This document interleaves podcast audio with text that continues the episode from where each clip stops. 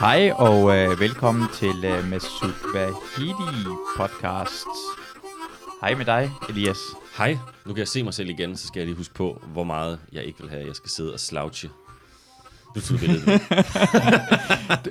Du, øh, øh, øh, du, du, er du har gået fysioterapi-agtig øh, uddannelse med sø. krops, Kropsterapeut. Kropsterapeut, ja. ja. Og jeg sidder stadigvæk sådan her. Ja, det tænker jeg, det må være forkert. Det må du gå lidt mere op i, hvordan du sidder, når Jamen, du... jeg, jeg, jeg går også op i det, men jeg vågnede også klokken 5 i dag, og havde rigtig ondt i hovedet, og spist rigtig mange hovedpinepiller, og har ligget forkert og sådan noget. Så jeg, det er bare, i dag slouch her.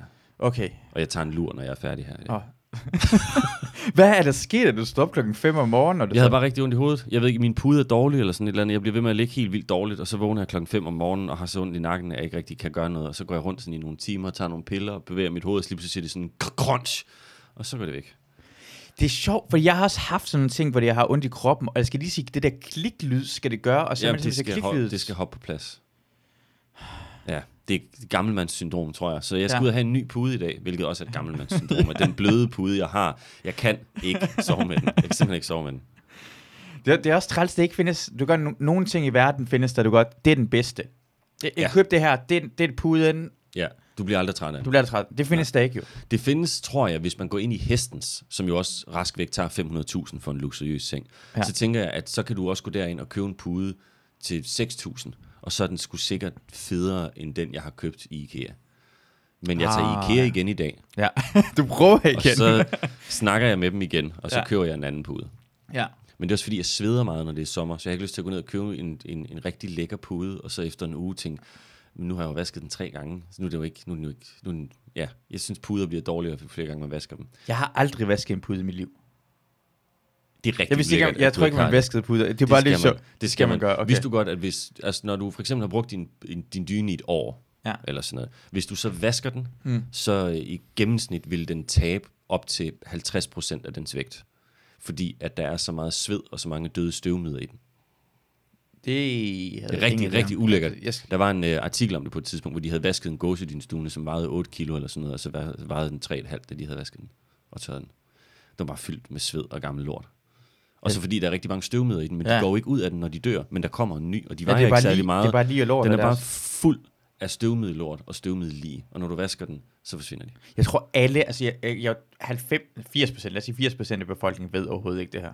Nej, men øh, jeg ved det også kun fordi, at jeg har allergi, så hvis der er for Mm. meget støv og sådan noget, så kommer det op, og så fordi min mor fortalte mig det, og jeg synes, det var ekstremt ulækkert, Ja. at min dyne kunne tabe sig, hvis jeg vaskede den.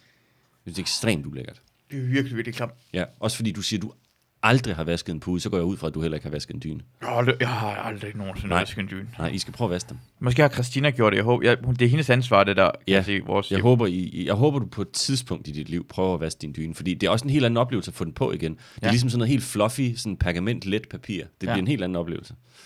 Er, er det, fordi jeg tænker på, for det, sådan tørre den er svært. Sådan, du, jeg har den her en, altså, hvad skal jeg gøre? Skal jeg, Så kan, enten kan man jo sætte den til rens, så er der nogen, der tørrer den for dig, ja. eller så skal den bare i tørretumbleren. Okay, det kan jeg godt klare. Ja. Men det er også en spændende snak, ikke? Ja, men, ja, ja, men, ja, hvis, men- men hvis der er sådan, hvis der, hvis der er sådan er gåsedun og sådan, Ja. ja. hvis det er sådan en dyr dyne, så skal du nok have den til rens, fordi de, de bliver meget store, når de skal fluffes Okay. op igen. Ja. Så de er svære at gøre i en Ja, tørretumbler. jeg, jeg hørte, øh, jeg, jeg bliver nødt til at gøre noget ved det her, for nu kan jeg ikke tænke på andet, Okay. for så det Ja. kommer jeg til at gøre. Det er træls nogle gange mellem at få at vide, at noget er, noget er klamt, og man kan gøre noget ved det, og man vidste ikke i forvejen. Det er rigtigt. Ja, det kan være rigtig træls. Jeg, har, jeg har gået meget op i at øh, tørre numse. Ja, det tror jeg, der er mange, der går op i. Jeg bruger våde, altså jeg våde toilet, jeg bruger vådservietter. Jeg vil så gerne bare kun bruge vådservietter, men jeg kan ikke helt få min kæreste overbevist om, det er en god idé.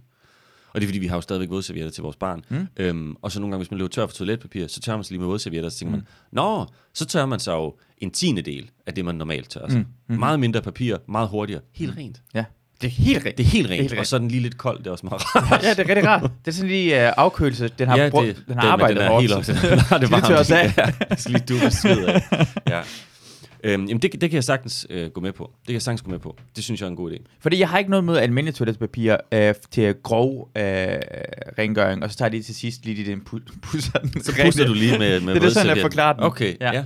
Og så har man kan købe, øh, hvad hedder det, våde toiletpapir, øh, som Lotus laver, som du kan smide ind i, hvad hedder toilet, toilettet. De findes i virk, de findes jo. Så er det for dumt, vi ikke alle sammen bruger det, hvis det findes. Ja. Hvor køber du det våde Lotus toiletpapir? Ja, Du kan købe det, det koster 10 kroner per pakke, der er 59 øh, øh, i den, og det, du kan få det på Nemlig, Føtex, ofte har de et Netto. Så skal jeg jo i Føtex i dag. Ja, Det det og skal du. spørge en medarbejder. Ja. Hvor er det våde toiletpapir? Ja. Jeg, jeg, jeg, jeg, har, jeg har ingen, det er præcis, og det, jeg har snakket, du er den, måske en af de få mennesker, jeg har fortalt det første gang, Ja. hvor, de har sagt, jamen er det ikke lidt for besværligt, og så, og så bliver det sådan, Det er mere nemt jo. Det er mindre, det er det modsatte er mere besværligt. ja, Det er meget nemmere at tørre sig med noget, der er vådt. præcis, Bare ikke vådt toiletpapir. ja, Det fnuller. det kan man ikke, det, øh, du har også prøvet det med våde toiletpapir, Jeg har prøvet det. under, ja, Ja. men gør det til nøds, Ja. men gør det til nøds.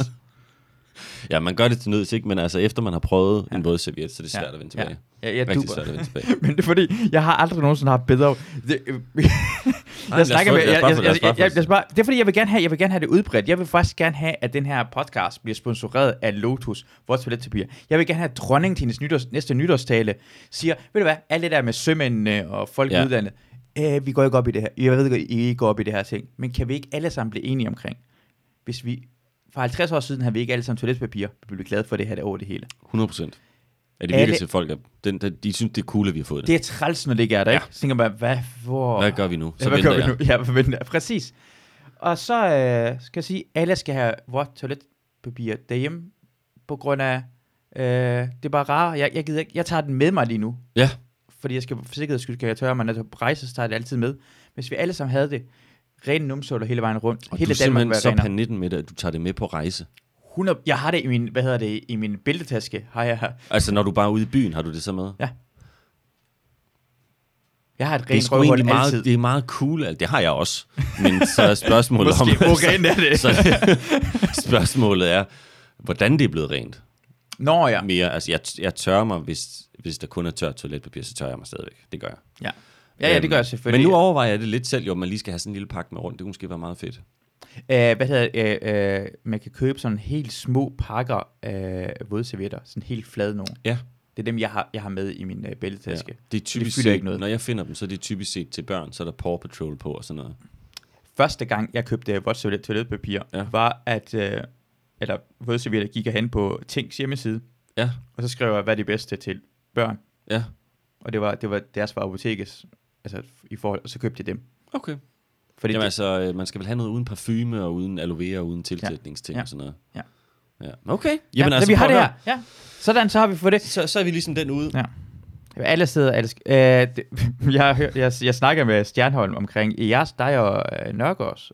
Jeg har ikke hørt dit, dig og Ja. Nørgaards øh, podcast, og han fortæller, han sagde, at nogle gange imellem er det som om, I, øh, I laver sådan parodier på andre, lille smule på andre podcast. Ja. ja. Så er han bare, den her podcast minder omkring noget, Elias og Nørgaard kunne have lavet. Kan du, kan du mærke det, når man kommer til at snakke omkring... Altså, øh, vi, altså vi, vi har en, en podcast i den fiktive podcast-serie, som Mm. hedder Møbler og Pølser, Ja. som er en mand, der snakker om, at han godt kan lide, altså, han kan lide relativt praktiske ting, ja. og lave møbler og sådan noget, og så snakker han også om at lave pølser. Så det kan jo godt være, at det er sådan noget, han har tænkt. Men jeg ved ikke, om du snakker med, altså, om at lave pølser. Er det en ting, du fast starter podcasten altid sådan her? Nej, nej, nej, ikke Okay. okay. fast, men den, den, er, den har været et emne Den før. har været emne. Okay, fordi jeg okay, prøver okay, at okay. øh, udbrede det. Så tror jeg, det er det, han har tænkt på. Det er ja. møbler og pølser. Ja. Det er, det, er, er det en, der hedder det? Møbler og pølser Ja. ja. og fiskeri og pølser. Han laver en ny ting hver gang. Mm. Øh, og så slutter han med at lave pølser. Okay. Det var Martin, der fandt den originale idé med møbler og pølser. Så synes jeg, den var så sjov, at jeg skrev 5-7 ekstra, hvor han bare lavede nye ting. Og efter et par gange kunne vi godt mærke, at det skulle nok bare være stoppet ved møbler og pølser. Okay. I virkeligheden. Så øh, den er, den er, vi laver ikke flere af den lige nu. Okay. Men så laver vi alle mulige andre ting. Vi laver tusind Ja. forskellige ting i den podcast. den, den er meget, øh, det går meget godt. Du, øh, Jeg tror sgu, det går meget godt. Ja. Men det var super, super mærkeligt sidste sæson, fordi vi jo lige holdt pause i to måneder. Ja, Øh, på grund af corona. ja. Ja. Jamen, det er lukket alle ting ned, øh, da corona kom, øh, tror jeg, fordi de ikke, altså, det hele, hele mediebilledet var meget ustabilt, og man vidste ikke, hvad man måtte, og hvad man ikke måtte, og hvad sker der nu, og sådan. så jeg tror, de holdt lige sådan en pause på, på ugeaktuel satire. for at være sikker på, at de ikke kom til at træde nogen over tæerne, tror jeg. Og sådan, øh, Ah, ja. sådan for, for at vise hensyn. Jeg tror, jeg tror, de havde en eller anden filosofi om, at inden vi ligesom vidste, hvor slemt er det her, og hvilke konsekvenser har det, så ville de ikke være dem, der havde, stadigvæk havde 100% fokus på, at, at nu skal vi også huske, at vi skal grine. Og alt sådan. Jeg tror, de, mm. de, de skruede enormt op for nyheder og ned for sjov. ja. Og det tror jeg var øh, meget fint at gøre, og så, så snart de ligesom følte, de havde styr på det hele igen, så åbnede de op igen. Det er jo en stor organisation. Jeg synes personligt, at det er mærkeligt, mm. fordi man, altså, hvis noget er svært, så har man også lyst til at grine. Det er der, man har mest, at de fleste komikere er blevet komikere, fordi de på et eller andet tidspunkt har synes, der måske ikke var helt nok, der var sjov. ja. Øhm, eller der var noget, der ikke var sjovt, som kunne blive sjovt. Så for mig var det mærkeligt, mm. men sådan grundlæggende tror jeg, det var meget fint, fordi så var der rene linjer, så vidste man, da man startede op igen, måtte man sige det, man havde lyst til, og sådan noget. så skulle man ikke have en eller anden form for censur i en periode, hvor folk var usikre og sådan noget. Ja. Så det var meget fint. Det sjove med det er, at øh, altså de prøver nogle gange imellem ved sådan AG eller sådan noget. Det, det er sjovt, hvor mange penge de har, Ja. at de kan slippe afsted med, sådan, så gør vi ikke det her. Det, de, de kommer ikke til at tabe noget ved ikke at satse. Folk der mangler at tjene nogle penge. Øh, det ved jeg godt, ah, måske er det faktisk virkelig sjovt at gå krigen med coronaen, imens coronaen er i gang, fordi det er der, hvor der er mest på spil, og det Ja. kan være stø- størst succes ved at gøre det. Ja. Mens det, jeg kan sige, at vi behøver ikke, vi er de største. Ja, man kan, altså, man kan sige, at det var interessant at se, at DR's ledelse følte, at det rigtige var at gøre, eller det rigtige var at gøre, var, det var, var ligesom at stoppe sjov Ja. lige for en periode. Ja.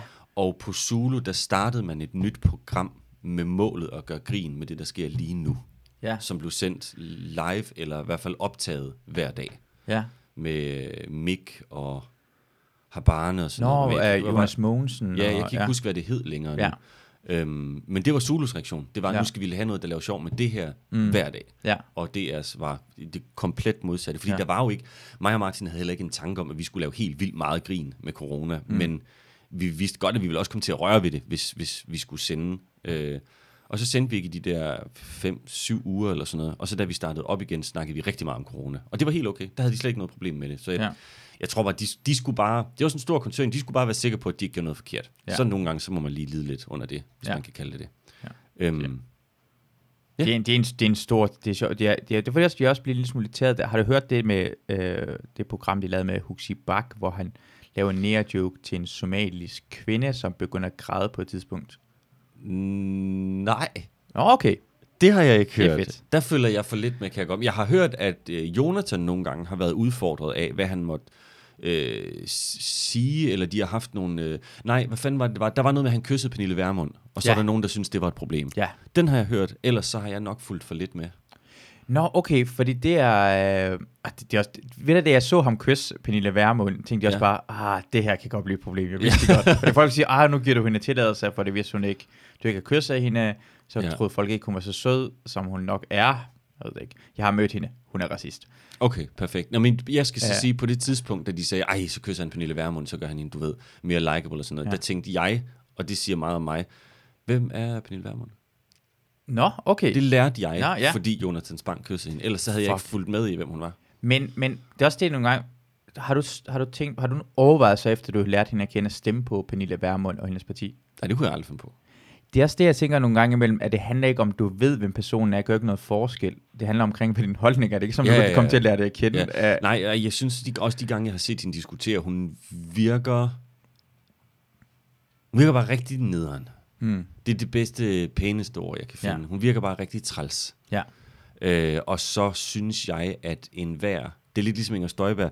Hver gang man bliver så forhippet på at redde en dansk værdi. Det er jo bare fordi, jeg vil beskytte Danmark, og, og, Ja. det, og det vi skal have lov til, og Madame Blå, og stegt flæsk og sådan noget. Ja. Det er jo bare derfor, de ikke må det her. Ja. Så bliver jeg altid sådan, jamen alt det vi har, det kan godt Ja. være, det er sådan lidt mærkelig måde at se på det på, men alt det vi har, alt det vi er lavet af, alt det alle lande er lavet af, Ja. er jo lavet af folk, der er kommet dertil, Ja. og så har de bosat sig, og så har de haft nogle traditioner, så på et tidspunkt har det været svært her, eller isen er kommet her, så er der gået nogen herind, og så de blandet sig, så alt mm. det, det vi er er jo ikke dansk, det vi er er jo en blender af alle de ting, der er kommet hertil i 5, 10 eller 25.000 år, og nu Mm. er vi så et sted, hvor der sker nogle ting i verden, der gør, at nu kommer der andre til, og så er den fineste opgave vel, at vi skal prøve at mixe det, så det Mm. bliver rart, fordi så snart du skubber det væk, og sådan, det der med, at de andres er forkert, og vores er rigtigt, og det må man lave dernede, man må ikke lave det her, det bliver sådan noget underligt, øhm, det er sådan noget skolegårdsmentalitet.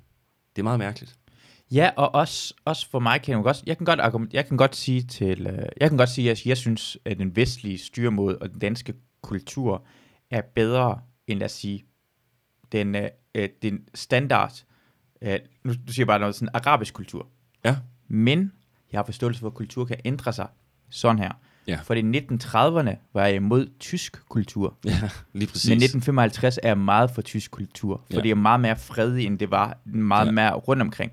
Kultur er noget, der kan ændre sig rigtig, rigtig hurtigt. De kan de kan komme længere frem end os, og, og det handler om, hvem der har lov til at styre det, fordi øh, at hvis du går til øh, Beirut, eller øh, øh, Aleppo og de store steder, der er de langt mere liberale Ja. og, og, øh, øh, og åbne, end du vil højst sandsynligt møde et øh, lukket landsby, eller lad os sige op i Nordsjælland, hvor de også bare er helt lukket for dem selv. Ja. Så det er ikke det, det, det kan hurtigt ændre sig. Så jeg, jeg kan sagtens sige, jeg kan godt lide det. Jeg vil gerne beholde det på den måde.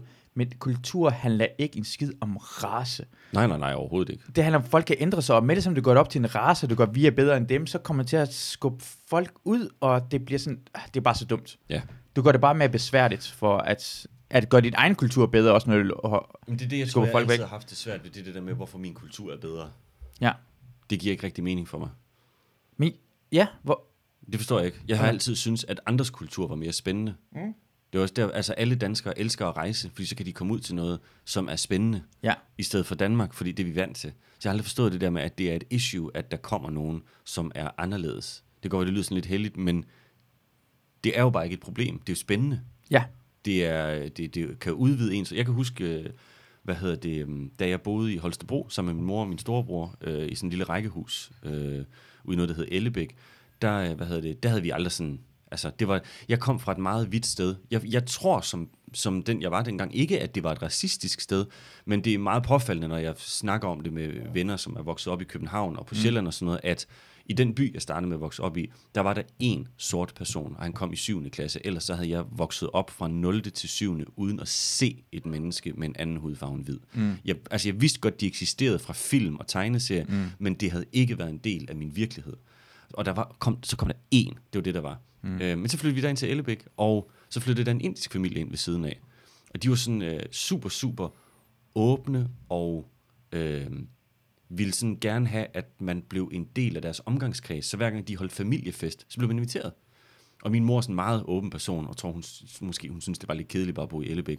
Så vi tog altid ind til dem, hver gang der var noget. Og det var simpelthen så hyggeligt, fordi at så fik man udvidet sin horisont, man så en helt anden kultur, og blev også sådan lidt, når man, jeg håber virkelig ikke, de regner med, at vi inviterer dem ind til os, fordi det bliver monsterkedeligt i forhold til det her, Ja. fordi maden var bedre, og der var meget mere liv, og der var mange flere ja. mennesker, de var alle sammen udadvendte, så det var jo bare ja. et, det var et positivt og lærerigt indtryk, og det har jeg altid synes var mærkeligt, hvorfor man antager, at det er fordi, nogen er kommet for at tage noget fra en, nu er der ikke plads til mit. Men Ja. bare, altså, Jamen, gør det, du vil derhjemme. Jamen præcis, det er som, ej, hvis de kommer folk og med andre ting, jamen du kan bare lade være med at tage, altså du lad Ja. være med at bruge det jo. Ja, det er bare det er flere valgmuligheder, der er der. Ja, det er lige. Og Okay. jeg ved godt, at det måske sådan for nogen er lidt på grænsen, men jeg synes personligt, at hvis et hus ligger tæt på en kirke, eller en lejlighed ligger tæt mm. på en kirke, så gider jeg ikke bo der. Mm. For det har jeg prøvet, og kirker larmer. Mm. Jeg er ikke kristen, og jeg kan ikke lide klokken. Nej. Men folk har det samme enorme problem med en moské, Ja. og så må den ikke blive bygget, for så skal de høre på det der bønnekald. Mm. Det er det samme. Ja. Det, er det, det, det er nogen, der tror på noget, som jeg ikke tror på, ja. som larmer i 10 minutter. Ja. Det må det da være. Jeg, jeg har virkelig svært ved at forstå, hvordan det kan være skræmmende for nogen, at så må de gå derind. Det synes jeg er meget, meget mærkeligt. Ja, og det sjove er, at hvis du sagde, øh, for det er rigtig mange, jeg tror, sådan, det er for sådan anti mange af dem er sådan ateister, og det vil ikke have Ja. mere af det er der, men de er alligevel meget, de går meget op i, at kristendom er en fin ting af. Det Ja. ikke, det, vi har ikke noget med, at det, det, det argumentet for mig, synes jeg også, det er, du skal lade være med at sige race og kultur i det jo. Hvis du Ja. er mod folk, øh, udover det, sådan, for eksempel, hvis, hvis det er en fremmed, øh, de siger, hvis du går det her forbrydelse, grov forbrydelse, ja. voldtægt, Ja. så skal du ud af Danmark. Ja. Det synes jeg er helt i orden. Ja. Men det skal alle folk. ja. Hvad, hvad er forskellen med en tyrker, der voldtager dig en dansker? Det er ikke som, du bliver sådan voldtaget og tænker, ah, det er slemt, og, og han lugtede Hvad? Han var en tyrker! Det er ikke nogen, Ja. i en voldtægt, eller bliver slået ihjel, eller i en anden Det er situation, faktisk tænker, ret interessant. Ingen er racister i den situation, undtagen når du skal beskrive personen, så er alle racister. Det er et ret interessant perspektiv, og hvis man er, så bliver man smidt ud, og hvis man er dansker, så hvad får du for en voldtægt? Måske Ingenting. på, ja, ingenting. Ja, Og, Eller- så, og så er det tilbage igen på arbejdsmarkedet, ud og hygge dig. Det er egentlig ret sindssygt. Ja, og det, jeg tænker bare, at det, det må være det samme straf, jo. Jeg har ikke noget imod, at du argumenterer. Man skal bare gå Ja. ud fra, at du skal få samme straf, og dit barn kan få samme straf. Og har du lyst til det, er mennesker er hvor- mennesker. Hvor vi skulle sende danskerne hen. Fordi der har vi ikke, vi har ikke en backup, hvor Nej. vi kan sende dem hen. Nej. Men så kunne vi lave en ø, hvor vi sendte alle voldtægtsmænd. Ja. det er også synd, at, at prøv at tænke, hvis du er en voldtægtsmand, ja. og du er bare i, i din krop, og vi lever, at alle steder i verden er en del af lov, altså vi er en del Ja. af, du kan ikke bare få lov til at sige, okay, du, lever, du bor bare på en skov, du behøver ikke have nogen regering. Alle skal leve under en regering. ja. Det er sådan også lidt mærkeligt, at mennesker ikke kan være, altså vi er alle sammen Så skal, du, så skal du være øh, født i en eller anden Amazonas tribe, ikke? Ja. Som, øh, som ikke må møde os, fordi så dør de alle de sygdomme, vi Ja. har lavet sammen og sådan noget. Hvis man var helt derude. Men det tror jeg heller ikke, jeg vil have lyst til. Altså jeg kan, meget, jeg kan mm. faktisk ret godt lide samfund. Ja. Det synes jeg er cool nok. Jeg kan huske, jeg så, øh, det var faktisk Joe Rogan, øh, der interviewede en øh, biolog, eller sådan et eller andet, som tog rundt i verden for at prøve at øh, interviewe og portrættere alle de her mennesker, som lever mærkelige steder. Og han prøvede også at finde nye arter af dyr og sådan mm. noget. Og der havde de så været et sted øh, hos en stamme. Og den stamme havde alle sammen ringorm. Ja, Og det kan vist på sigt ikke være så fedt at have. nej. Så de kurerede dem alle sammen for det. Men han vidste også godt, da han tog derfra, hvad end det er, der giver dem det der, så har de det jo igen om to uger. Mm. Og så var der et øh, barn, hvor han, de vidste ikke, hvad der var i vejen med barnet i byen, så de, det var sådan, de, det var forsigtigt per barnet, kaldte de det lidt sådan, ikke? Men det var helt tydeligt for ham, at det barn havde astmatisk bronkitis, og hvis ikke det fik medicin inden for de næste par år, så ville det dø inden for de næste tre år. Og det barn var fem år gammel. Ja. Og det kunne han jo ikke tage med. Nej. Men han kunne heller ikke sige det til dem. Nej. Hvor jeg tænker, lige den del af livet er naturlig, men Ja. den har jeg det rigtig fint med, at vi har fjernet os fra. Ja. Og jeg tror, det er derfor, jeg rigtig godt kan lide samfundet, det er, at når livet så bare er rigtig hårdt, og man sådan, men det der vil man jo dø af, så er der nogen, der lige har gjort sådan, Nå, nej, nej, det fikser vi. Du skal Ja. bare bruge den her inhalat- inhalator, og så Ja. må du ikke gøre det der for meget, og så vokser du sikkert fra det, fordi vi er blevet så gode til at lave medicin. Ja. Det kan jeg rigtig godt lide. Det der med, at man kan redde et liv, der Ja. ja. egentlig er ved at gå i stykker. Det kan Nå, har du, øh, hvad hedder det, betændelse i lungen? Du kommer Ja. til at dø. Ja. Du kommer til at dø. Ja, Du har fået betændelse, du har fået betændelse i armen. Du kommer Ja, til at dø. Har du fået influenza? Nå, men så skal du holde dig væk, altså, og så håber Ja. ja. jeg på, at du klarer det, men det gør du nok ikke. Nej. Det synes jeg virkelig, altså det, det må have været så forfærdeligt at leve den gang også, sådan, hvor Mm. man sådan, når flu season, det, det tog de gamle. Ja. Det må have været, så jeg kan rigtig godt lide samfund på den måde. Jeg kan rigtig godt lide hospitalsvæsenet. Ja, det kan jeg godt. Det er virkelig. Og jeg tror endda, at vi er langt... Jeg tror om, om 50 år, når vi kigger på i dag, tænker man, hvad døde I? Og sådan, krab, hvad? Ja, ja. Folk døde bare til højre og venstre. Det er sådan en naturlig ting. Det, det er accepteret. Jamen også har de fundet ud af, hvorfor vi får det. Så nu kan du tage en pille, der gør, at den ting ikke sker i kroppen. Eller sådan et eller andet. Ja. Du ved, det er helt åndssvagt. Det har jeg altid tænkt på. Man må kunne gøre et eller andet, så den der celledeling ikke sker. Man Ja. ja. kunne gøre et eller andet. Siger jeg med min det ved jeg ikke. voldsom indsigt i anatomi og biologi. Og, Ja. ja. Men jeg går ud fra, at de, kan, de skal være bedre til det. Jeg synes, vores videnskabsmænd er rådne i forhold til det. Det, det kan man godt måske sige, at de har været lidt for langsomme til bare at finde på en pille. Fordi hvis man tænker på sådan noget science fiction idéer fra sådan 60'erne og 70'erne, ja. så havde de bare, de vidste godt metoden, ja. altså de vidste godt metoden var, at du får bare en pille, eller sådan en, en, en, sådan en du havde en maskine, det lignede en pistol, det lavede mærkelige lyde og farver, Ja. og så var det kureret. Altså, I har, det, det er den måde, det skal laves på, I har tegningerne. Altså, jeg ved ikke, De har det, det Det- blueprint for jeg det. tror, det, gik, det er en rigtig dårlig idé, det jeg kommer med nu her. Men jeg, jeg, jeg forestiller mig, det er i hvert fald det vil være en god science fiction idé. Jeg tænker på et eller andet tidspunkt, der må det være sådan, at vi alle sammen, ligesom den lille clips i Word, når der er noget, du ikke kan finde Ja, ud af, eller ja, noget, du staver ja. forkert, Mm. så tænker vi, vi alle sammen må kunne få indopereret en lille, sådan en lille bitte robot, Ja. hvis job bare er at rejse rundt i blodbanerne med din krop, og lige tjek, Nå ja. så scanner den. Og så kan det godt være, at du stadig bliver syg, men den ved det lang tid før. Og så, du ved, generation 2 af den kurerer sygdommen. ja. Så du bare ved, hvis den er i min krop, Ja. og der er helt, så kan man lige trykke her, du ved, lige få en opdatering, og så kan man se, der er grønt, der er grønt niveau, det kører. Ja. Og hvis der er rødt, så er den lige i gang med noget, så skal man måske lige blive hjemme og drikke lidt ekstra vand. Men sådan en lille robot, der bare hele tiden tjekker, hvordan har du det? Ved du hvad? Jeg har ikke tænkt over det. Men for eksempel, når du får røde pletter på din arm jo. Mm. Det er din kropsrobot, der fortæller dig, Ja, at ja, det er ja. et eller andet ting galt. Det er faktisk ja. næsten den samme funktion, ikke? Så, åh, Ja. øh, den er rød herovre. Det er din, din krop, der fortæller dig, prøv Sådan du skal lille- tage en pille eller sådan noget. En lille nanobot, der kunne arbejde sammen med kroppens almindelige Ja. system. Det kunne være sejt. Det laver vi. Det Men, men, men problemet ved det er, hvordan får du den ind i folk? For det allerede i dag har vi, altså vi ved, at, hvordan regeringer og selskaber i verden vil udnytte det til at kunne styre os. Hvordan vi er ba- styres? Jamen vi er bange for, at de, sådan, de, så kan de måle, hvor vi er hen altid, eller måske sætte sådan en ting, der gør noget ved vores hjerne. Det kan også gå op Ja. og sådan ændre på vores hjerne måske, og så kontrollere os, eller os gøre os med lidt mere sådan, igen, domestikeret. Og sådan. Vi følger bare, hvad de siger i regeringerne. Ja, altså, Så måske der er jeg det nok den nok. forkerte. Altså, jeg kan- ved godt, Kina vist nok er sådan lidt so and so med, Mm. hvor meget ved vi, de aflytter, og er det måske mm. fedt, at det er Huawei, der installerer sikkerhedskameraer på rigtig vigtige virksomheder, sådan noget, Mm. fordi hvor meget kan de følge med osv.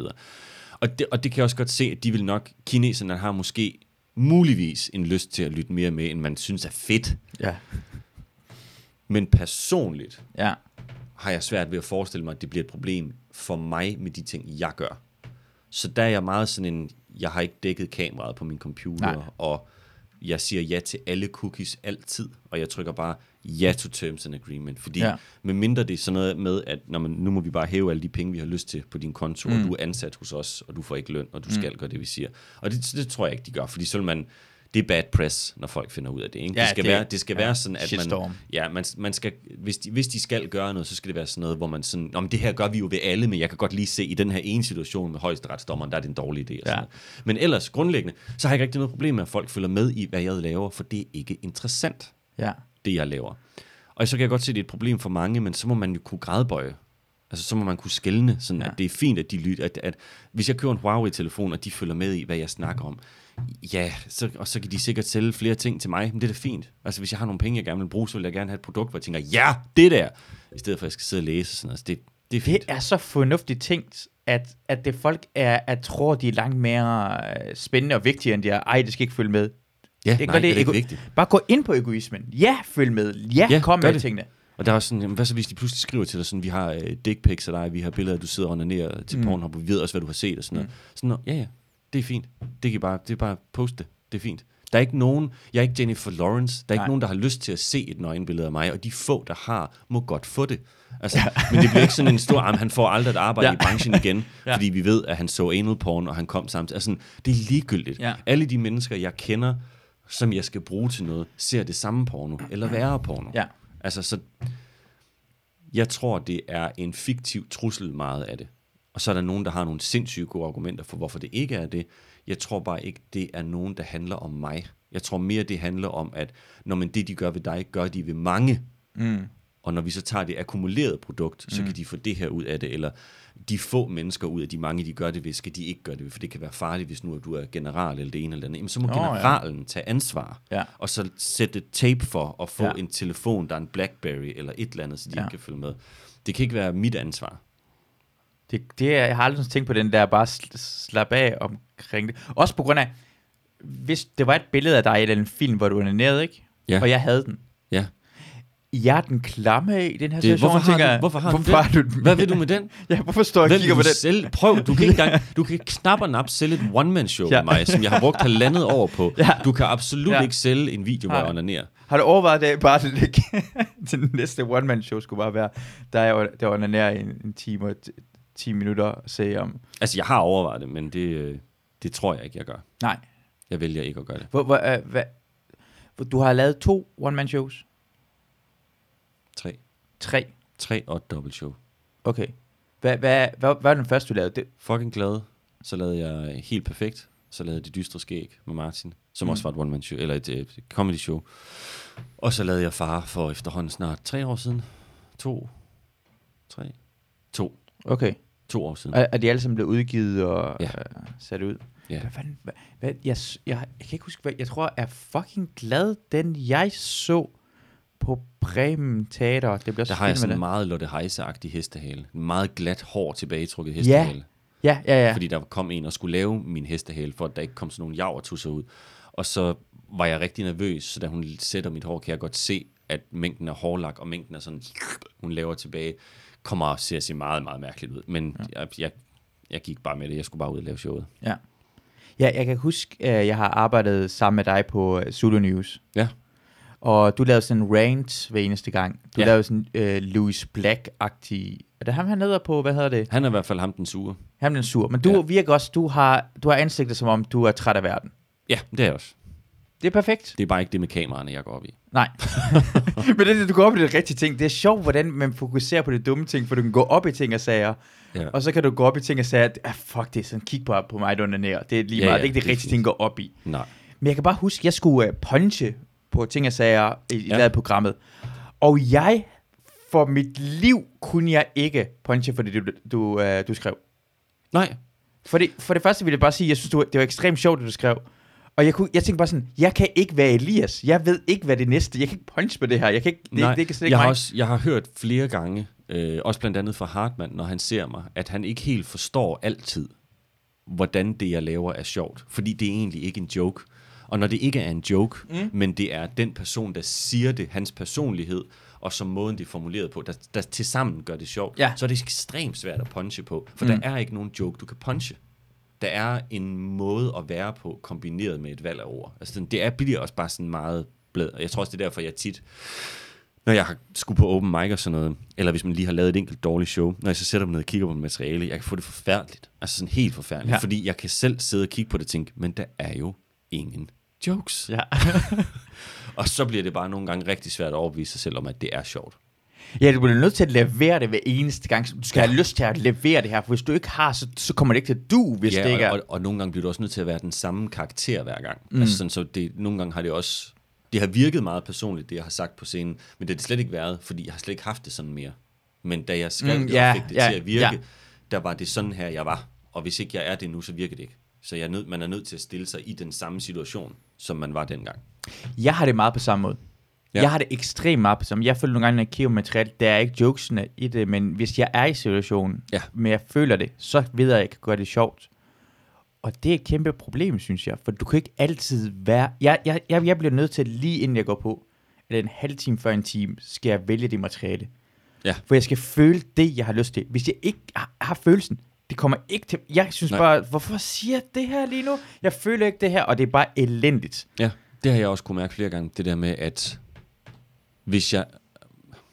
Det er ikke fordi materialet pludselig er forkert, det er mere mig, der ikke er der den dag. Mm. Og hvis jeg ikke er der den dag, og hvis jeg ikke har, hvis jeg, øh, hvis du for eksempel i dag, hvor jeg har vågnet klokken 5 og haft ondt i hovedet, og har øh, spist alt for mange hovedpinepiller, og er sådan lidt jittery, hvis jeg så skulle ind og lave noget, hvor jeg var rigtig vred, jeg har en ja. Ja. bid, hvor jeg er rigtig vred over noget nu, som ender med, at jeg voldtager en anden mand og sådan noget. Hvis jeg skulle ind og lave det nu, Ja. Så vil det ikke komme til at virke særlig godt. For man vil sidde som publikum og tænke, hvorfor står du og siger en masse ting, du slet ikke er? Mm. Altså fordi det vil ikke give, de ord, der vil komme ud, og vil tænke, men ham der gør ikke sådan der. Ham den trætte og lidt halsmadrede, der står småryster, passer ikke sammen med den her historie. Og det er det, der tit kan være udfordring, synes jeg. Det er, at i det, du skriver det, så kommer du i en eller anden, du bliver blevet vred over den her ting, og det var den her situation, og fuck man, og hvis man så gør sådan her, siger det her, jeg skulle have gjort det her, bang! Sådan skal det leveres. Mm. Men hvis du ikke er der den dag, eller øhm, den dag, jeg oplevede det, som gjorde, at jeg blev rigtig sur, der var jeg bange. Jeg blev bange for det, der skete, og så blev biden skrevet på vreden over at være blevet bange. Men hvis jeg så skal lave den, og egentlig er lidt bange den dag, og mm. er blevet udfordret af angst eller et eller andet, så bliver det også enormt svært at lave den. Så der er enormt mange sådan, øhm, faldgrupper ved at lave sit stand-up på den måde. For man skal virke, du kan ikke, altså, det er ikke bare, når man laver en joke, men en joke er nogle gange lidt mere tilgivelig, fordi den kan du, du kan godt levere en joke ud over kanten, men du kan også trække den ind i dig selv. Altså en, mm. en joke kan gradbøjes på mange måder, og, og, og kan leveres på forskellige måder, hvor jeg nogle gange føler, at det jeg laver, selvom folk opfatter det som storytelling og så videre, at jeg, jeg tror, hvis man så to shows i streg med mig, så ville man nogle gange tænke, shit, han siger det på samme måde hver gang. Altså sådan, fordi at det er jo også virkelig afhængigt af, at jeg siger det på den rigtige måde. Jeg kommer, til, jeg kommer til at sige noget til dig, at det kommer til at virke... At det er et kæmpe ros, det her til dig. Kæmpe, kæmpe ros. Men ja. Ja. det kommer til at virke måske, det er ikke ros, det her. Ja, jeg er klar. Øh, da, jeg, da jeg så dig optræde på Bremen Ja. med glatte hår, Ja. alle folk var fuldstændig vilde med det show. Ja, Jeg kunne rigtig godt lide det show. ja, Jeg var ikke fuldstændig vild med det. nej. Fordi jeg synes, og, det, og jeg, jeg kan ekstremt godt lide ham, der var for meget Simon Talbot Ja, over Elias Elas. Det var ikke nok Elias. Det var Okay. for, for mig var det at du havde... Og jeg følte det her, jeg tænkte bare, fuck, jeg elsker Elias. Jeg elsker Elias, når Elias, du er derhen, og man kan føle, følelsen kommer ud over kanten. Og nogle gange imellem virkede det som om, at nogen havde punchet på dine ting, eller måske du havde tænkt på den her måde, vil uh, Talbot gøre det, eller et andet ting, så uh, Ja. du, skal, ikke- du, skal, du skal ikke spille på uh, Talbots præmisser. Det, det, du, alle folk elsker dig, er dig, og jeg ved ikke, om måske bliver man nødt til at gøre det for at lave one-man-show, man skal have det hele klar, men det mærkede jeg bare sådan, fuck, Jeg har, jeg har helt sige klart, i det show har jeg helt klart taget nogle ting med, der var meget mere jokey, Mm. og ikke så meget mig. Øh, og det har jeg på det tidspunkt gjort, fordi at jeg vil være sikker på, at det var godt nok. Mm. Og der har været nogle steder i showet, hvor der har været stille, hvor jeg har haft brug for, at der ikke var stille. For jeg synes, det kan være svært at stå med en stille periode i et show, hvis du egentlig føler, at det, du siger, er sjovt. Men der ikke bliver grinet, så kan det være svært. Det er fint nok, hvis du siger noget, hvor det, er- hvor, hvor det giver mening, at de er stille, men hvis det ikke giver mening, at de er stille her, hvis du gerne vil have dem til at grine mm. af det, men du ikke har fået dem over på din side endnu, så kan det være meget rart bare at have sådan en... Fordi så ved jeg, at ja. den her ting skubber dem over til mig, og så griner de resten af tiden af de ting, jeg gerne vil have. Øhm, så det tror jeg er en 100% rigtig observation. Så håber jeg, at hvis du en dag ser mit farshow, at du vil tænke, at der var mindre af det, der ikke var mig. Det, jeg har hver eneste gang, jeg har set dig, har der alt, det er den eneste gang, jeg har lagt mærke, og det er det, jeg lader mærke til, også fordi du snakkede omkring det der tidligere omkring, at hvis man kigger på sin materiale, og hvis det mangler jokes, jokes, Ja. men jokes er også et sted til at hænge sig op Ja. på, for det, det er nemt, du kan gentage det, Ja. og det ved, at folk kan grine, men, men hvis, men, men det er det fede ved at se dig, og med mærke, den er, det, du er sjov på grund af følelsen, det kommer ud Ja. af dig derhen. Så, og jeg havde, jeg, havde, jeg havde bare lyst til at sige det til, til dig dengang. Jeg tænkte bare, nej, det kommer... For det, vi er så fucking følsomme også af, af komikere. Det kommer til at lyde som noget forkert, og det var det. Og det skal du bare vide, det er det overhovedet ikke. Jamen, det, jeg forstår fuldstændig. 100% hvad du siger. Jeg tager det også som ros, øhm, fordi det er jo også en ting, man gerne selv vil af med. Og så er det tre shows siden, jeg lavede det show, Mm, så ja. jeg, det er ikke Det- sådan, det det, er jo- ikke, det er ikke det hele mine ting ja. hænger på. Øhm, men jeg har også selv været meget i tvivl om, hvordan jeg skulle lave stand-up fremover, fordi at der er for meget af det, som er for svært. Og jeg synes, det er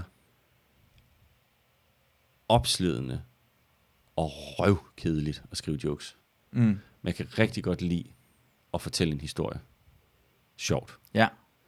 Øh, og jeg har virkelig, virkelig prøvet at blive god til at skrive jokes, og jeg har prøvet at sætte pris på det også, for jeg kan godt, men så bruger jeg nok 10 eller 15 gange så lang tid som Talbot, eller Varberg, eller Ruben, mm. på at skrive de jokes, fordi jeg synes, det er så svært, og det er simpelthen ikke sådan, min hjerne fungerer. Og det er faktisk først nu, ved femte show, at det er gået op for mig, hvorfor det show har siddet fast i noget tid.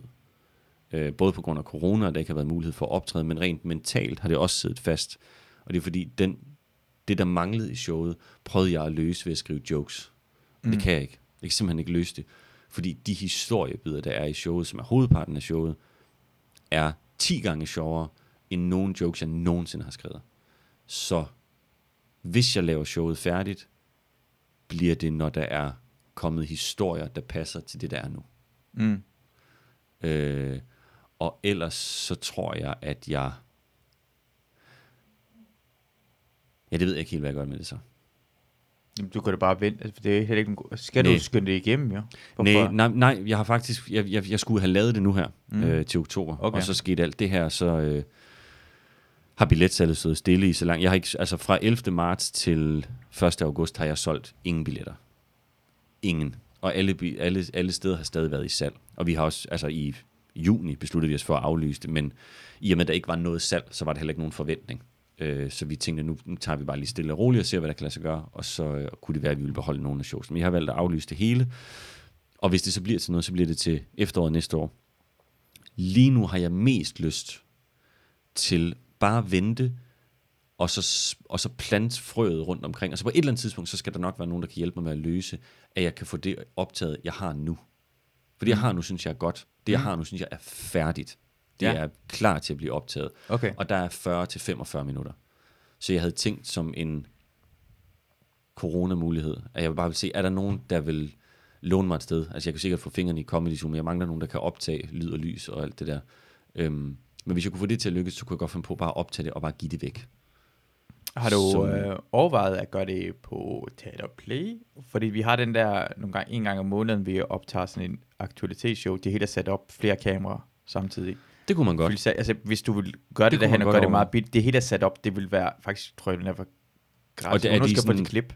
Og det er for, for fornuftig optagekvalitet, så når man Det er Markus Køs, øh, okay, laver nå, det, og han kan godt få det til klip, og han gør det rigtig, rigtig godt. Og så tror jeg godt, du kan sikkert sige, hey, den her dag lige op den, eller give nogle ekstra penge til op Ja, produktionen, men det hele er sat klar med flere kameraer. Okay, interessant. Jamen, det kunne for eksempel være en mulighed. Ja. Og det er egentlig, fordi jeg lidt sådan, ja, jeg står lidt mellem forskellige stole, at enten så skal jeg bare beholde materiale, fordi jeg har, siden jeg startede med at lave one-man-shows i 2012, ikke haft et klubsæt. Så hver gang jeg skulle ud og optræde, så skulle jeg enten bruge det nye, jeg var i gang med at få til at fungere, eller lave noget, som jeg havde udgivet. Og det er sådan en mm. konstant spænding at være i, der ikke er særlig rart, når man skal derud, at jeg har noget med, der ikke helt virker endnu, eller så har jeg noget med, de måske har set. Og det kunne måske også bare være meget fedt at have 40 minutter, som bare var mine, så hver gang ja. Jeg skulle ud og optræde, så vidste jeg det her, og jeg synes, det er noget af det bedste, jeg nogensinde har lavet. Så det kunne også være meget fedt, at bare for altid, altså i princippet indtil om 10 år kan jeg skifte ud, for det, er ikke, det bliver aldrig uaktuelt, mm. det jeg har lavet nu. Fordi det handler om, hvordan jeg er som menneske. Så der er ikke, der er ikke, der er ikke noget i det, hvor man sådan tænker, ah, det er gammelt det der. Det vil mm. altid virke relevant omkring mig. Øhm, så det overvejer jeg også lidt. Eller også så vil jeg give det væk. Øh, eller også så vil jeg bare ikke gøre noget. Og så se, hvad der skete. Mm. Så kan det være, at man får lyst til noget med det på et tidspunkt. Det, det, er det ikke også lidt rart, at man har fået sådan coronaen, så du bliver nødt til at sådan lade være med at sådan presse det ud? Nu kan du stå til overveje, jeg hvad du skal gøre. Nå, men, nej, tiden. fordi det, jeg vil faktisk sige, at coronaen har ikke engang givet mig sådan en, "Jamen, så, så er det gratis at lade være, fordi at det er det, alle gør. Men det er jo bare ikke det, alle gør. Der er bare sindssygt mange mennesker, der gør ting alligevel. Ja. Tårnhøj laver stadigvæk sit show, er det ikke, Ja. ja. er det ikke korrekt? Jo, jo. Han laver sit show. Øh, Talbot laver et eller andet, som jeg ikke kan huske, hvad er nu, men der har været forskellige ting op at vende, når jeg har snakket med ham. Men han gennemfører også et eller andet nu, som jeg faktisk måske tror bliver på engelsk. Øh, Linda laver show. Hun er gået i gang med noget øveri nu, tror jeg. Sådan Mm. Så der er jo mange, der til trods Andreas Bo har premiere lige om lidt på mm. hans one-man-show. Øhm, så der er jo mange, der bare har tænkt, nej, fuck det. Men jeg kunne bare mærke, at i og med, jeg sælger ikke særlig mange billetter, og det skal ikke lyde som om, at det går dårligt. Det er bare, det, hvis du sælger mange billetter, så sælger du måske 10.000 eller derover, det gør jeg ikke. Så når jeg laver et show, er jeg sådan rimelig afhængig af, at de billetter, jeg kan sælge, skal jeg have solgt. Mm. Men hvis vi ender i en situation, hvor du kun må fylde salen halvt, så kan jeg med den mængde billetter, jeg sælger, kun lave underskud. Mm. Og så gider jeg ikke lave det. Ja. Så kan vi lige så godt lade være. Øhm, men jeg kan godt forstå, hvis du plejer at sælge 1600 billetter af gangen i Aarhus, og så nu kan du kun sælge 800, så kan du vel stadigvæk få det til at give overskud på en eller anden måde. Øhm, men øhm, ja, så jeg, jeg har faktisk egentlig bare øh, endt op med at, øh, at lade som om, at jeg var et barn. Ja. Øh, ja, det kræver en forklaring. Ja. Øh, men det er fordi, jeg, øh, jeg har opdaget, at de fleste beslutninger, jeg tager, dem tager jeg, fordi jeg føler, jeg skal. Og de gode beslutninger, man tager, det er de beslutninger, man tager, fordi at man kan og vil. Og så har jeg bare lagt mærke til, at uanset hvad der foregår rundt omkring et barn, i hvert fald rundt omkring min datter, Mm. uanset hvor vigtigt noget er for mig, og, det, og hun kan også godt nogle gange have et ret godt indtryk af, hvor vigtig den her ting er. Hvis hun ikke gider, så siger hun nej. Mm. For så må du gøre det. Fordi mm. der er jo ikke noget, der er afhængig af hende. Nej. Aldrig nogensinde. Der er ikke nogen ting, der ikke kan lade sig gøre, hvis Viola siger nej. Og det er jeg begyndt at prøve at overføre til mig selv, at hvis jeg ikke har lyst, så må jeg godt sige nej. Og hvis jeg ikke er drevet mod det, så må jeg godt lade være. Men så er opgaven at finde noget, jeg har lyst til at sige ja til, og noget, jeg er drevet imod. Man må ikke bare sige nej, og så sætte sig og lave ingenting. Mm. Øhm, så jeg begyndte at gå lidt mere barnligt ind til mine beslutninger. Så hvis min krop og mit hoved ikke har lyst, så prøver jeg at sige, "Nå, så skal du ikke forklare dig selv, hvorfor det er okay at lade være. Så skal du bare lade være. Mm. Det er, meget, øh, det er faktisk næsten meget voksen, jo, for det det med en lærer, når man bliver ældre, synes jeg ja. I hvert fald, at sige nej, i stedet for Ja. bare. Og Jamen, det gør, ikke, at, det gør heller ikke noget at sige. Nej, det er fint gør at sige nej, og så fordi jeg kan se på hende, hun er så glad. Og hver gang hun bliver tvunget til noget, hun ikke gider, fordi altså, hvis hun er alene med mig i Fields, så skal hun gå den samme retning som mig.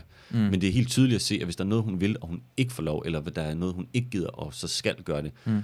Altså det går, deres humør forsvinder jo nærmest. Mm. Mm. Altså de går fuldstændig i stykker af det, de der små mennesker, af at nu skal jeg noget, jeg ikke gider, og det tager en halv time. De kan slet ikke overskue det, hvor jeg tænker, men sådan har jeg jo taget beslutninger i måske 15 år, at jeg tog den, fordi jeg skulle, og så nu Mm. gør jeg det. Mm. Men der er intet i processen, jeg nyder. Mm.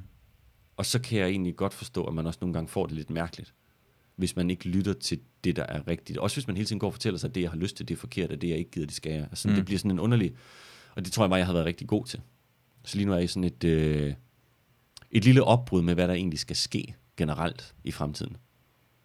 Jeg tror også, det er, du, igen, Mikke, Mikke, du er meget, du er en dårlig skuespiller, tror jeg. Ja, det tror jeg også, ja. Jeg tror, øh, hvad hedder det, det er også det, man kan mærke dig altid, det er også det, men øh, også når du står på scenen, når du leverer ting og sager, man kan altid mærke dig. Så hvis man kan også mærke, at du ikke gider det, så tror jeg Mhm. også, det er meget nemmere at komme frem i alt, hvad du kommer til at lave. Præcis. Jeg, det, jeg stod i dag og tænkte på, hvad er det, der har gjort ved Elias? For nogle gange imellem har jeg følt mig også lidt sådan noget, lidt bange for dig, Elias. Ja, Fordi du har en resting bitch face.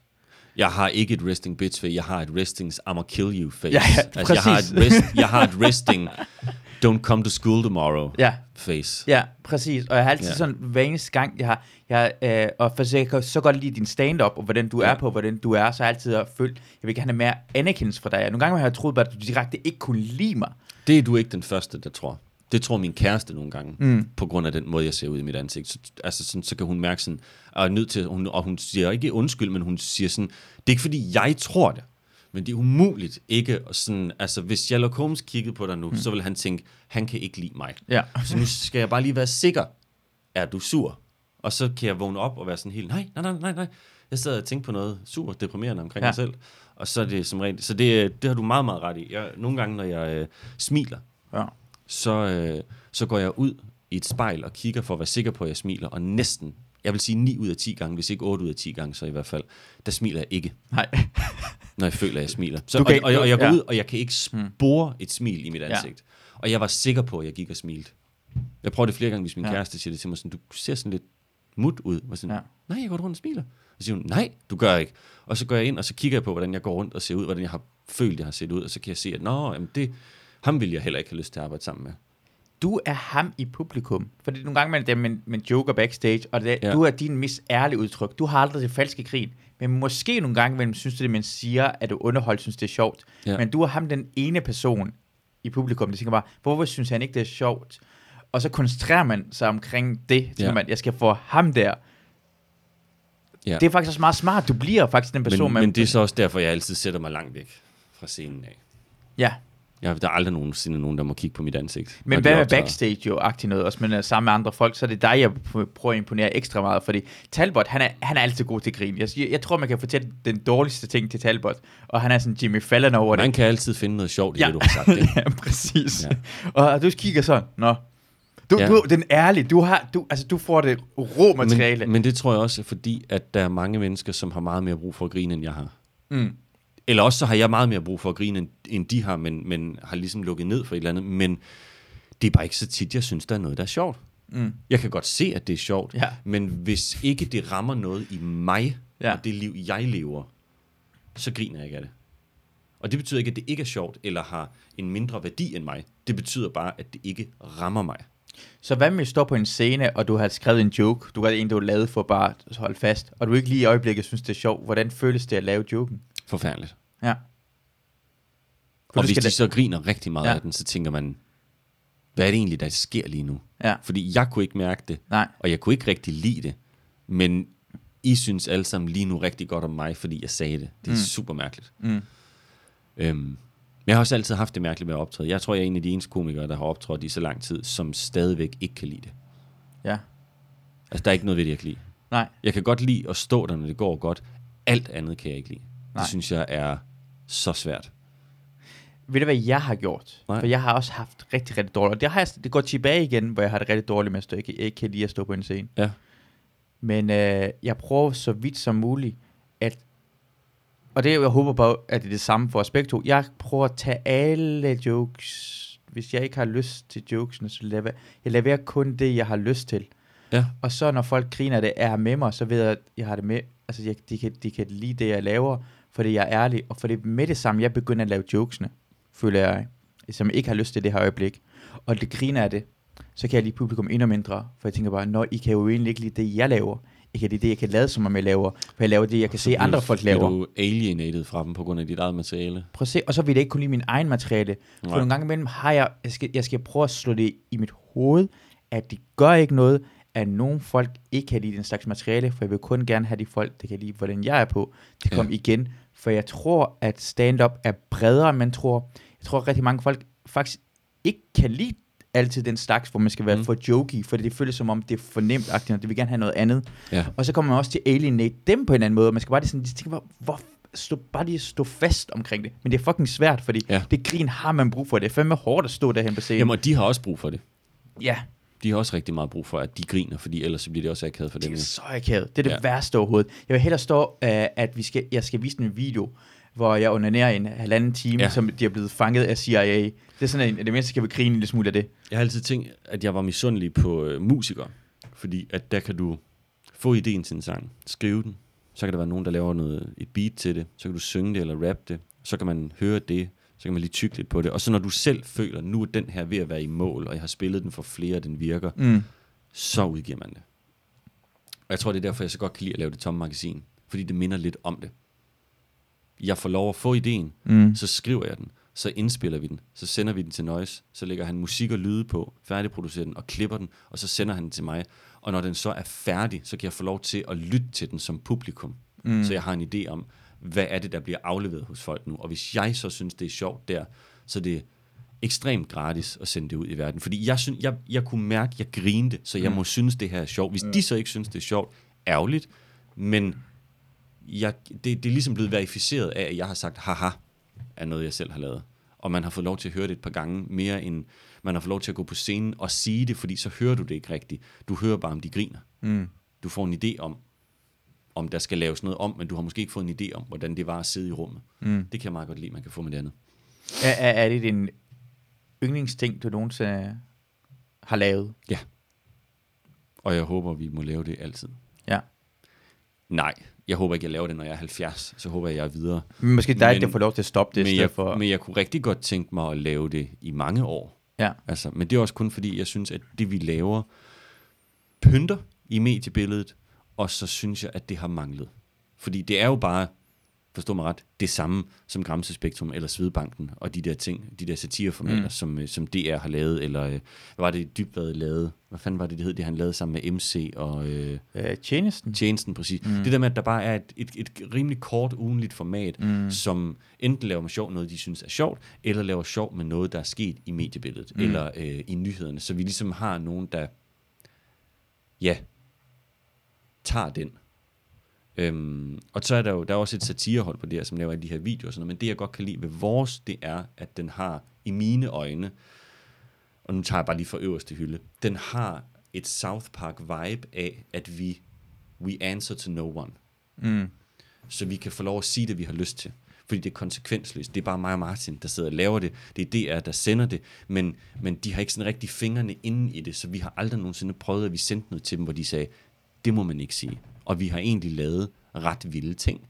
Og nogle gange helt ubludt, også bare svinet nogen til, fordi det var på plads, at mm. den her person skal ikke slikke afsted med det her. Mm. Øhm, og det der med, at vi er så frie, vi er fuldstændig frigjorte af, hvad du må sige og hvad du ikke må sige. Vi må gøre det, vi har lyst til, er mit indtryk. Det vil der nok være nogen fra DR, der kunne forklare mig, at det må du jo ikke. Altså, du må ikke bare lave nynazistisk propaganda. Men, Mm. men det har vi joket med flere gange, at det tror vi, vi vil kunne aflevere til dem, og så vil de sende det, og så vil det først være, når de fik klager, at det vil gå op for dem. Fordi mm. de hører programmet, mm. men øh, hende, vores kontakt derude, som hører det, virker bare til at være enormt meget på vores side. Så hvis hun kan se, når der er jo noget humor i det her, mm. så virker det til, at de er fuldstændig ligeglade med, hvem de træder over tæerne, eller hvem der kunne blive irriteret over det, eller hvem der ville synes, det var dårlig smag. De mm. sender det bare. Og det er den vildeste følelse at have, når man sidder og skal prøve at få en sjov idé på noget, det er, at du skal ikke være bange for, hvad for en idé du får. Så når du får en idé, så kan du bare skrive den, og så er det mm. Fint. Og jeg tror, det er derfor, jeg så godt kan lide det, og så synes jeg, det er hyggeligt at arbejde sammen med Martin. Vi har lavet en podcast sammen i 10 år snart, så nu er det meget sjovt at lave en, hvor man får penge for det. Men man kan også høre det på dig. Man kan høre på både dig og Martin, I er rigtig glade for at lave det. Også bare, du snakker med om det nu. Man kan Mm. bare mærke, du, du, har, du har så nemt at fortælle. Det er derfor, jeg kan godt lide det der. Mm. Du, du, nyder den på en... Men vi startede også det tomme magasin, eller det, vi startede det dystre skæg øh, sammen, og da vi startede det op, der var samtalen, at håbet var, at det kunne føre os til at få lov at lave radio, eller noget, der minder om det, noget sjovt på DR i et format, der mindede om det dystre skæg. Mm. Og så gør vi det nu.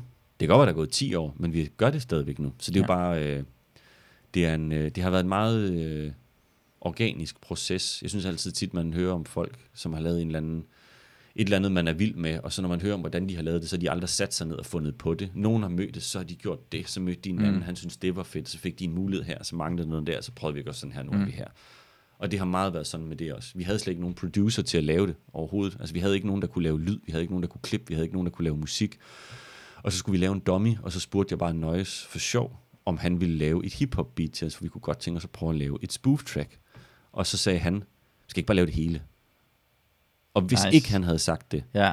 og havde givet at producere det for os nu, så havde vi ikke kunne lave det. Og vi ikke kunne lave det på det niveau, vi laver det nu overhovedet. Altså ikke til nærmelsesvis. Vi gik ind til det med tanken om, at det klipper Martin sammen. Og det kan Martin slet ikke. Han kan meget, men mm. han kan ikke lave det på det niveau, Noise gør. Fordi vi, jeg kan huske første gang, vi var inde ved ham, så havde vi indspillet en sketch, og så, øh, det var dummyen, og så skulle vi ind til ham, og så, øh, hvad hedder det, øh, jeg skulle, jeg skulle være med i masser af monopolet, men jeg skulle ignoreres.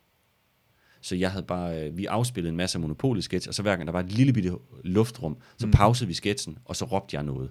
Og så kom vi til det med noise. Ja. Og så bare se ham, bare tage det lort, der slet ikke passede sammen, og så bare gå ind og se på sådan, men her, der er der lige 300 dele af et sekund pause mellem de her to siger noget, så der kan jeg bare lige gå ind og forlænge pausen, og så kan jeg trække hans start. Og sådan. Mm. Han sad sådan, altså som en hacker, der sådan prøver Ja. at komme ind i en Mission Impossible film, og så sagde det bare, bang!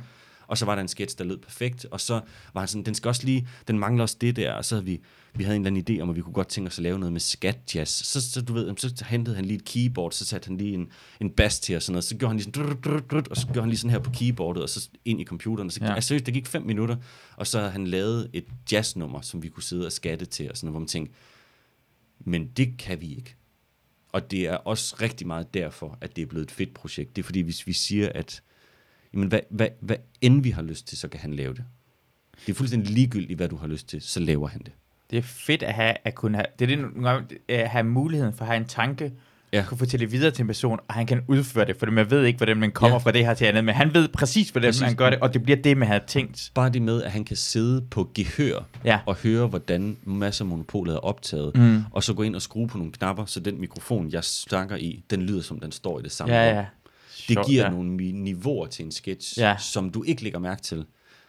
Men som, det, det er bare et enormt fiktivt lag, at vi pludselig taget mig, og så vi puttet ind i det samme rum. Ja. Så du kan høre, eller du kan ikke høre, at det er en sketch. Du kan Nej. ikke høre, hvad han har gjort. Nej. Så det lyder som, jeg rent faktisk var der. Så Ja. når man hører det, medmindre du har hørt det originale episoden, Ja, så ved du ikke helt, om Mads var med på den, ja, og om Peter Myggen har siddet og ignoreret mig. ja. Og det, niveau, uden det niveau, så var vi aldrig nogensinde nået så langt, som vi er nu.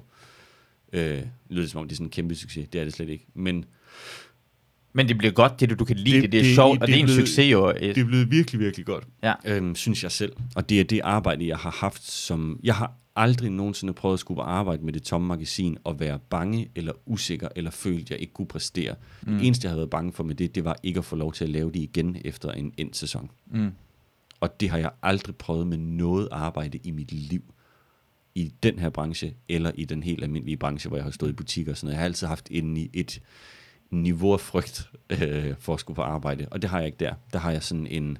Altså lige nu glæder jeg mig aktivt virkelig meget til i morgen, Ja, fordi det er mandag, jeg skal på arbejde. det, det er fedt. Ja, det har jeg aldrig Det- prøvet før. Stort set. Jo, der arbejdede i Blockbuster. Det var rigtig det hyggeligt. rigtigt? Ja. Men det var, fordi vi havde gode Selvfølgelig har der været uh, Blockbuster. ja, ja, selvfølgelig, selvfølgelig. Jeg har været aktiv sælger i Blockbuster, hvor man gik rundt til kunderne fredag og lørdag eftermiddag. Ja. og var sådan, hvad leder du efter? Ja, Og så kunne de sige ting som, jeg, har, jeg kan godt lide Die Hard, ja. og så skulle man prøve at finde på en god film. Hvad, okay, jeg kan godt lide Die Hard. Hvad for en film vil du uh, anbefale? Jeg, jeg kan godt lide etteren. Toeren vil jeg sige vild med. Treeren var jeg faktisk ret vild med. Kunne du ikke lide Lufthavnen?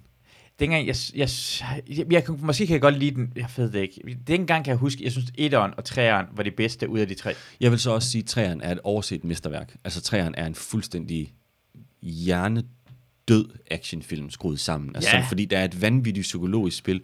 Den foregår i fucking New York, og man kan se, de har ikke lukket gader. Altså det er bare Bruce Willis, der kommer gående på gaden og skubber til folk og almindelige mennesker. Sådan, altså, der er sådan et, den har sådan et, et vibe, som 90'er film bare havde. Som der kunne man bare noget andet dengang. Jeg ved ikke, hvad det er, men det virker hyperrealistisk på en eller anden måde. Og det var det sikkert slet ikke.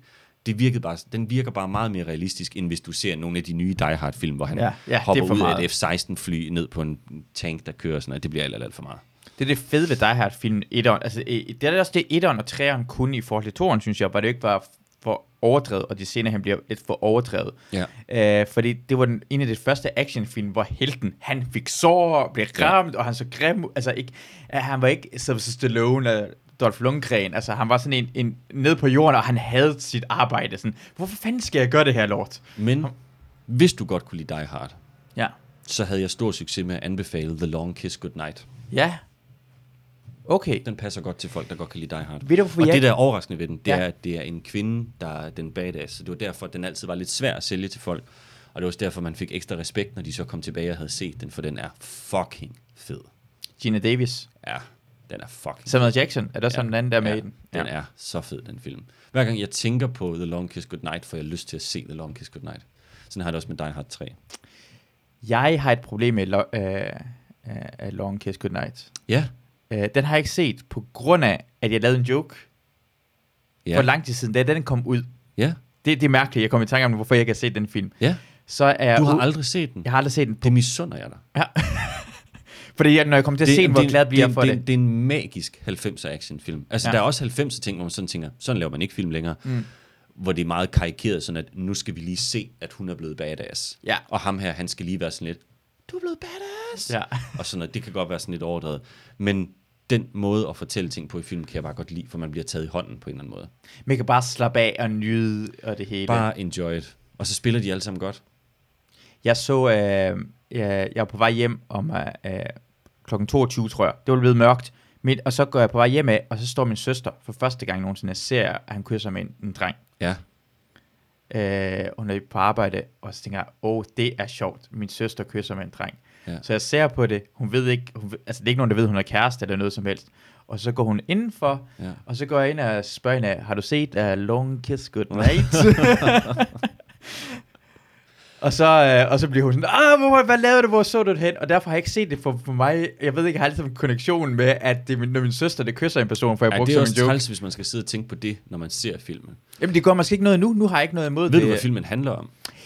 Nu, ja, måske er hun er en... Øh, nej, nej, du må du forklare det. For jeg tror, det var sådan en secret agent, det, eller hun bliver til det, agtigt noget, Gina er- Davis. Det er for mig at se, li- altså nu kommer jeg til at sige noget rigtig dumt, og så kan man bare diskutere og skrive til mig, og så skal jeg nok argumentere og vinde diskussionen. Ja. Men ligesom Løvernes Konge, Ja.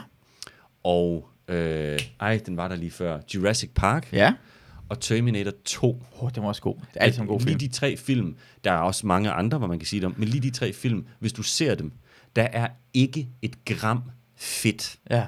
Hver, når du genser den, ja. så glemmer du, at jamen, jeg kan jo faktisk huske alle scenerne, for der er ikke noget på den her, der er forgettable.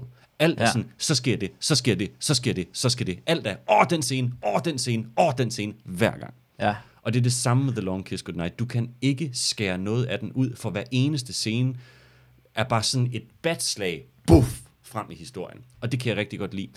Og øh, den handler om en mor og en far og en datter. Lykkelig gift.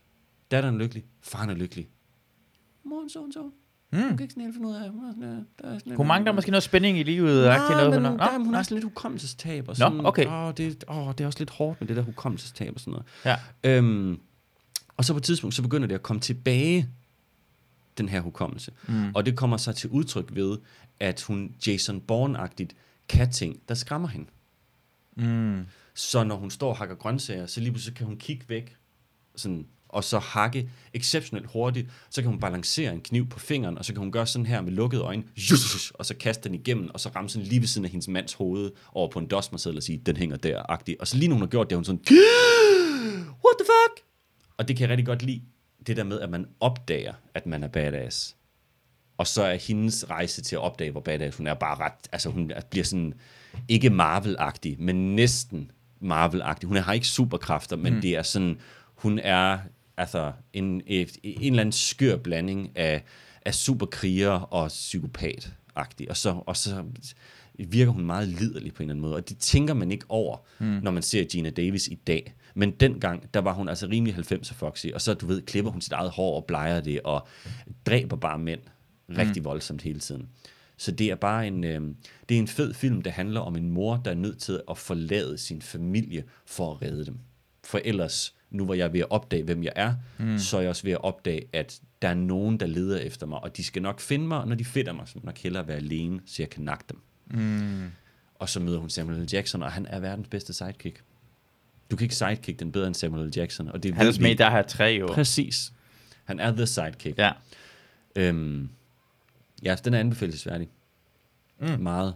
Endda. Det lyder mega. Det, det, det bliver jeg nødt til at se, for jeg kan virkelig... Du, du nævner sådan tre film der før det, som jeg er fuldstændig vild med, som er, Ja, alle folk kan er i- se i det og blive underholdt af. Den er også i den kategori for mig, og så er det fordi, at... Det kan også være, det fordi, jeg var barn, da jeg så den, men der, jeg mindes bare, at der er nogle scener i den, hvor man bare tænker, det der, det er bare, det er bare godt fjernsyn. Mm. Altså, det er bare, kender du ikke det? Det kan nogle gange være sådan helt afvæbnende at se noget, hvor man sådan tænker, hvorfor laver de ikke alle sammen sådan noget? Mm. Den er bare god, og du keder dig ikke. Jeg kan godt lide den. Jeg har lyst til at se Jamen, den igen snart. Det er det, jeg, jeg savner ved at, at være zap igennem tv, var nogle gange mellem så med noget, det var, øh, og sådan noget, det var godt, man kom til at opdage ting Ja. og sager. Jeg mangler at, at, jeg mangler at se noget, at blive, at komme til at se noget, det ikke er perfekt. Fordi nu om dagen bliver du altid anbefalet den her tv-serie, som altid Ja. er 6 ud af 6, og hvis den er 5 ud af 6, så bliver du skuffet over det, eller Har du set Last Man on Earth? nej, det har, jeg- det har jeg ikke set. Rigtig god. Og Bill Forte, er det ham? Ja, og ikke perfekt. Nej. Ikke Okay. perfekt. Ja. Men det er den serie, jeg har været mest frustreret over at blive cancelled. Nå, den, for jeg har hørt rigtig meget om serien, mm. så den Der, er blevet... der, der er fire sæsoner, og de vidste også, hvordan femte sæson skulle være. Ja, Og jeg har været inde og læse, hvad femte sæson skulle have været. Og det er noget af det sjoveste, jeg nogensinde har hørt. serien handler om en mand, der vågner op, eller sådan, hvad, jorden er gået under, han er den sidste mand på jorden. Serien starter med, at han kører rundt og leder efter andre overlevende, Nå, fordi sjovt. alle er døde. Ja. Og så ser man bare, at han, øh, hver gang han kører ud af en by, så du ved, streger han den lige over, du ved, så kan han Nå. huske til en anden gang, der er ikke nogen ja. her. Og så til sidst begynder han at skrive på byskilte, øh, jeg har kørt til den her by. Så hvis der er andre, der kommer kørende på et eller andet tidspunkt, så kan de se, at han har kørt til den by. Øhm, og så handler det egentlig bare om, hvad vil der ske, hvis jorden var gået under? Alle er døde, men der er ikke nogen zombier. Mm. Der, der, er ikke nogen, der er ikke nogen onde. Der Nej. er ikke nogen efter dig. Nej. Så alt dåsemaden er stadig cool. Øh, hvis du finder en ko, så kan du malke den og sådan. Der kommer ikke nogen, altså sådan, der er ingen fare på færre, Nej. men alle er døde. Ja. Og det er bare en fucking sjov serie. Det er også nemmere at have humor, lave sådan en komedie Meget nemmere at have ja. humor med. Men også en enormt afstumpet humor. Altså det, det, det, altså, det er stadigvæk meget tydeligt, at det har gjort et eller andet ved dem, at alle er døde. Uh, må jeg lige ødelægge lidt en lille smule Terminator 2 for dig? Ja. Det er sådan to scener, jeg synes, uh, for det første er jeg irriteret på Terminator 2, at de ikke går længere tilbage i tiden i toeren. Ja. Hvorfor? Du har en tidsmaskine. Hvis du ikke kunne slå Sarah Connor i, i 1 1 hvorfor kunne du ikke bare 5 minutter længere tilbage i tiden og skyde kællingen? Altså, det er en tidsmaskine, du har. Du kan selv vælge, hvornår du På går tilbage i den tiden. måde, der vil man kunne lave rigtig mange huller i film. Ja, Altså, men- sådan, altså det, der, der er jeg meget sådan en, om de har jo valgt den her historie. Ja. Så tager jeg en ting, der er mere uh, normalt, for det er lige nøjagtigt Ja. det. Det, var sådan, det gør ikke noget for mig. Men det er sådan lidt sjovt, fordi det, tidsmaskinefilm er det. Du har en tidsmaskine, brug det ordentligt. ja. Uh, den scene, hvor uh, T-100, eller hvad den hedder, den er, 10.000. den er bløde Smeltemaskinen. smeltemaskine. Ja. Den er hjemme hos uh, hans forældre, Ja. hans plejeforældre. Og han, uh, de ringer op, og så finder ud af, at det ikke er en rigtig hund, det kalder Ja. en Wolfie og sådan noget lignende. I det, han har slået moren ihjel, Ja. og i flere timer, højst sandsynligt, har faren stadig været der, for faren er stadig i live under den øh, sidste klip i scenen, hvor hun øh, slår ham ihjel. Ja. Øh, det betyder, de har rendt rundt og lavet som om det er en familie i to timer. Det betyder, at den robot har rendt rundt i huset og lavet som om er en husmor, så faren ikke opdager. Og den film, vil jeg, den der to timer film, hvor den her robot skal ud og lade som om den laver mad, og hvordan virker opvaskemaskinen, og manden kommer hjem og siger bare, ved du hvad, det er blowjob dag, og den bliver, for fuck's sake, jeg bliver nødt til at Det er faktisk, altså jeg tror, det er faktisk en rigtig god idé, at man skulle have set, hvor udspekuleret og psykopatagtig den maskine var. At den dræbte moren, forvandlede sig til moren, og så bare hyggede med faren, indtil hun kom hjem, for så virkede alt normalt, Ja. men han var stadigvæk klar til at dræbe. Og mit eneste bud på, at den ikke er med, det er, de har ikke fået ideen, eller de har ikke haft råd. Nej. For i slutningen af 80'erne eller starten af 90'erne, der har det været dyrt at lave ham der. Sådan Ja. der. Det har været noget rigtigt, det har taget så lang tid, når han skal gå igennem den der fængselscelle, og han bare smelter Ja. og bliver til en igen. Det har taget mm. så lang tid. Så jeg tror, enten har de ikke fået ideen, eller også de simpelthen ikke har haft penge til det. Men, men bare tanken omkring den her øh, gud, den her robot skal lade, som han har- laver, jeg, jeg, Ja, ja, ja. lave chili con carne, og skal kysse manden, og, øh, jeg ved ikke, hvordan jeg giver tungekys, jeg, jeg har ikke lært det her. Bare følelsen af, at en robot bliver tvunget til at overskride sine egne grænser, Men kan seksuelt. sige- det er også en, anden, det, er en anden, det er en anden film, ikke? Det er en mere sjov film. Det er en meget mere humoristisk. Jeg, jeg elsker at tænke på det der ting, hvor man ikke ser. For mig er det også bare øh, øh, Indiana Jones 3'eren, hvor ham Ja. der, øh, øh, ridderen, øh, sidder det der... Øh, Nå, ja, ja. Og jeg Ja. troede lige, det var den nye. Det var derfor, jeg sagde. Ej, nej, nej, nej, nej, ikke krystal. Øh, nej. Nej. nej. Men han sidder øh, i den sidste scene, der går det igennem alle det der øh, fælder, og så Ja. kommer det hen til ham der gutten, der Som bare... stadig er i live. Han er i live for det første, som er mærkeligt. Han har tændt rigtig mange stearinlys, det er rigtig mærkeligt. Ja. Og så, har han ikke, så står han ikke klar med sværet. Han bliver overrasket. Åh, det kommer nogen ind. Dit eneste arbejde er at beskytte den her øh, grotte. Hvorfor laver du ikke? Du har lavet alle de her fælder. Hvad vil lave en lille fælde, Men- hvor de siger ding dong, du kommer ind, stå klar Vi- med sværet? Vi antager også, at han på det tidspunkt er 1000 år gammel, ikke? Altså, Ja, ja, ja, fordi det han har siddet der siden tempelridderne eller sådan noget. Ja. Så han er... Jeg synes, det altså, jeg synes på en eller anden måde, der vil jeg godt kunne læse ind i det, at han lige er lidt langsom. Hvis du kommer hjem til din bedstefar, og du ikke har sagt, du kommer, og så bare går ind ad døren, så er han jo heller ikke klar. Nej, men måske lave en ring. Du har lavet alle de andre fælder. Hvad med at lave den sidste fælde, som er en ding dong, det kommer Det bare... er, faktisk, det er faktisk Ding-dong, fjollet, at der som det første, inden fælderne, Ja! ikke lige er sådan en ring, ring, så han lige kunne... Ja, ja, lad os lige gå klar, lige varme op. ja, lige præcis.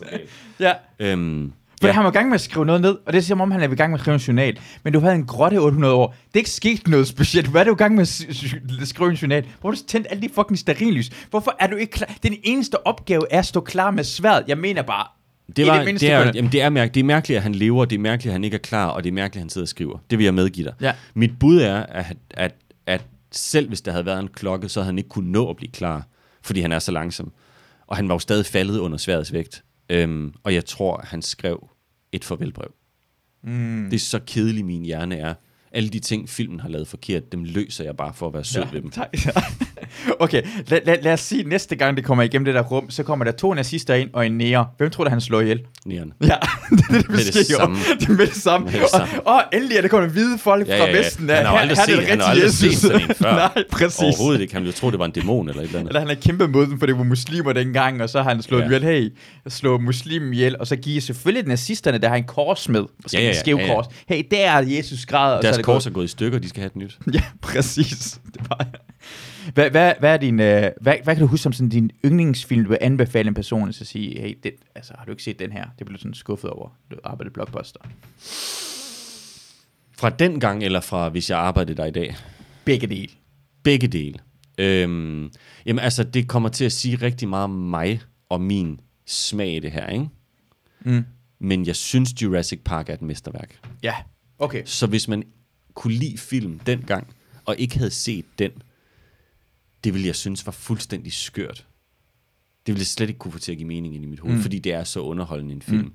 Og alle så den dengang. kan Alle så den, og så fordi, at den har, der er nogle, det der med, når en film skaber en reference, det synes jeg er vildt. Mm. Og Jurassic Park skabt flere referencer, hvoraf den jeg bedst kunne lide, som er blevet brugt i flere film efterfølgende, også for sjov som reference til, øh, til Jurassic Park, det er, at du ser et stillbillede af noget, og så pludselig så bevæger skyggen sig.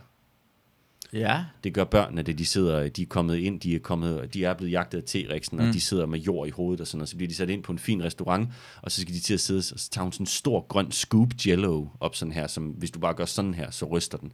Og så kigger hun frem og smiler mod hendes bror, der sidder og bare skovler is ind, og så lige pludselig bliver hun sådan helt stiv i blikket, og så begynder hun at sidde og ryste, og så filmer kameraet om på den anden side, og så på glasset bag dem i restauranten, ja. der er der en Velociraptor, som står stille, og så har den bare lige fået sådan en lille bitte skygge på sig, og så gør den lige sådan, og så går den videre, og så flygter de. Fordi at den har stået der Ja, i lang tid, og ja. nu ved den, de er derinde, og nu skal den prøve at komme ind. Ah, Den reference kunne jeg rigtig, rigtig, rigtig godt lide. ja, okay. Hvad for en film vil du vælge i dag? I dag, hvad er den bedste film, jeg har set i lang tid?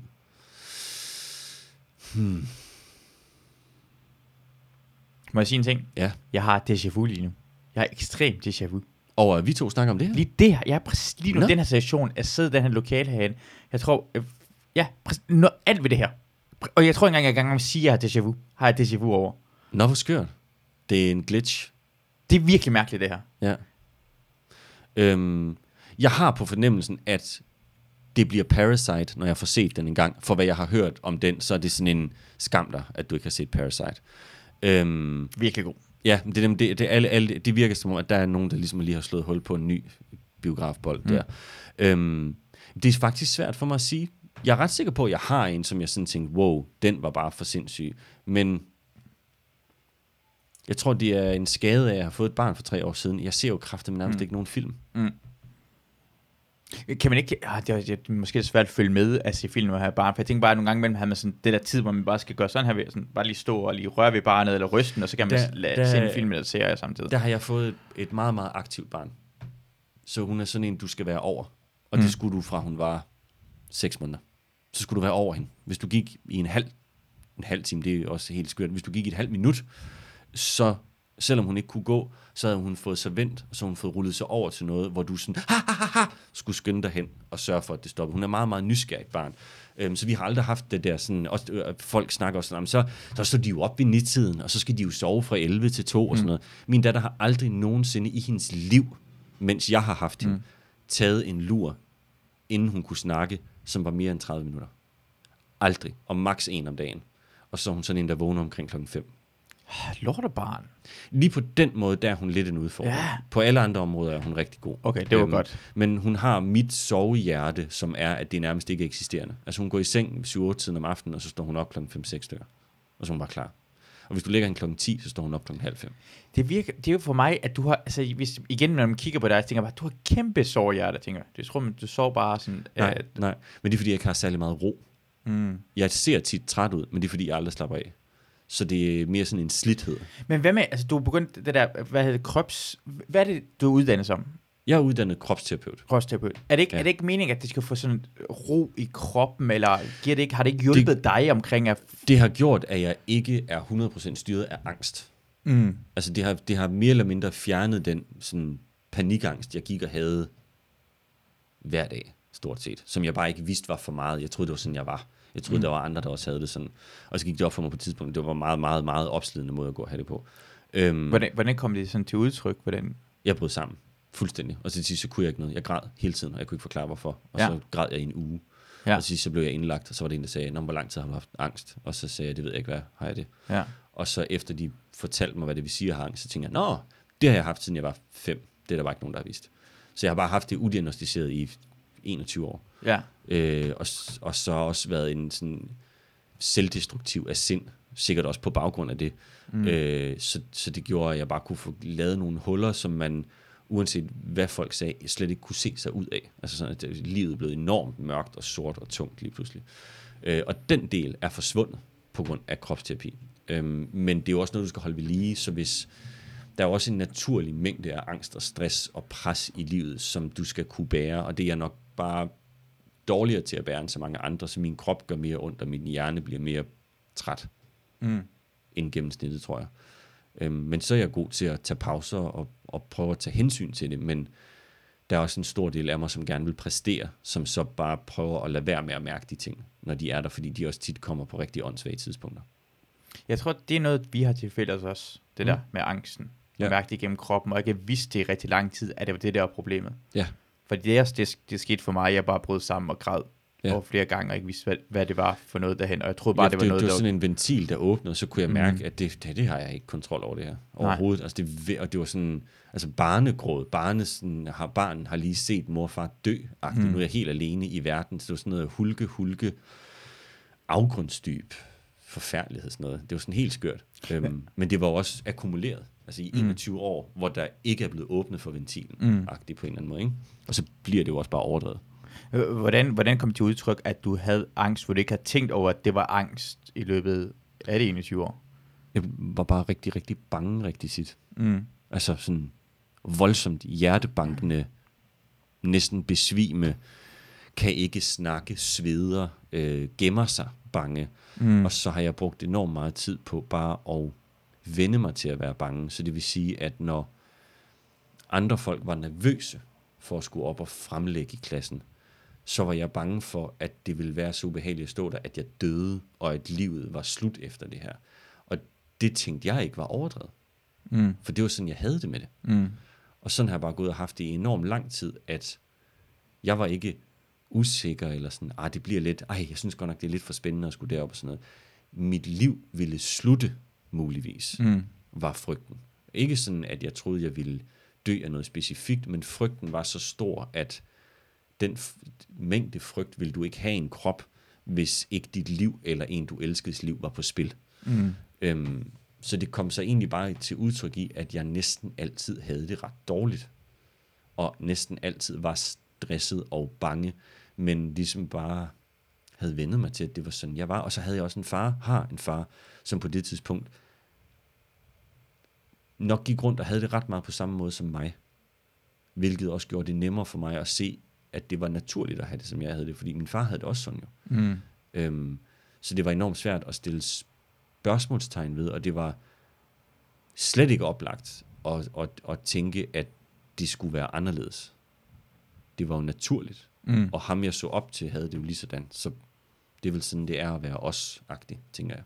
Ja, er din far blevet opmærksom på det nu? Ja. Eller? Ja. ja, jeg har også været i behandling og så videre. En anden slags behandling end mig, men har været i behandling for det også. Mm. Øh, og har også haft det, siden han var helt lille. Og det er meget arveligt. Så.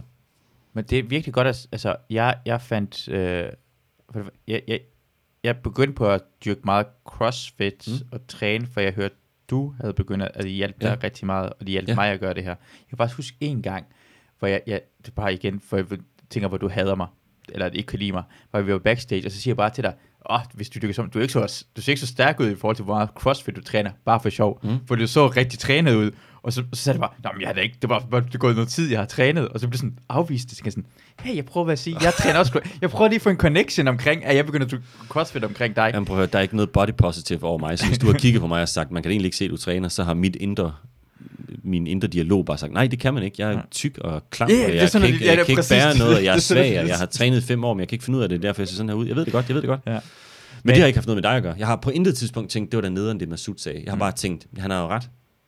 Men det er bare så meget, ja, du har tænkt det, og jeg er så øh, selvcentreret og tænker, at det hele handler om mig. Ja, præcis. Men Ja. ja. Det, det, det er svært, det man tit kommer til at gøre, hvis man siger noget, folk tager negativt, eller vender indad, så tænker Ja. man, ah, det er også mig. Det- Og, de, og dem, der tager, det, tager imod det, tænker, ah, det er også mig. Jeg har altid, det, det mit, mit råd til unge mennesker er at tænke på, at andre tror, det er deres skyld.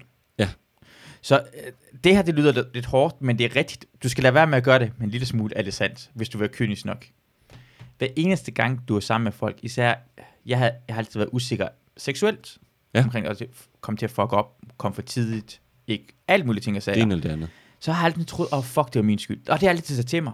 Mm. Men så har jeg fundet ud af, at piger altid også tror, at det er deres skyld, når man gør det. Nå. Ja, det Hvis går jeg for hurtigt, de tror, det er noget galt med dem, eller det ikke har været godt nok, de, de giver den, altså. Så i stedet for næste gang, det, især hvis du er usikker, Mm. så skal du bare sige, åh, det var sgu godt, det du lavede, var. Og så, så bliver det bekræftet i, at dem der har lavet fejlen, og så Ja. ja. kan det gå ud og være ovenpå.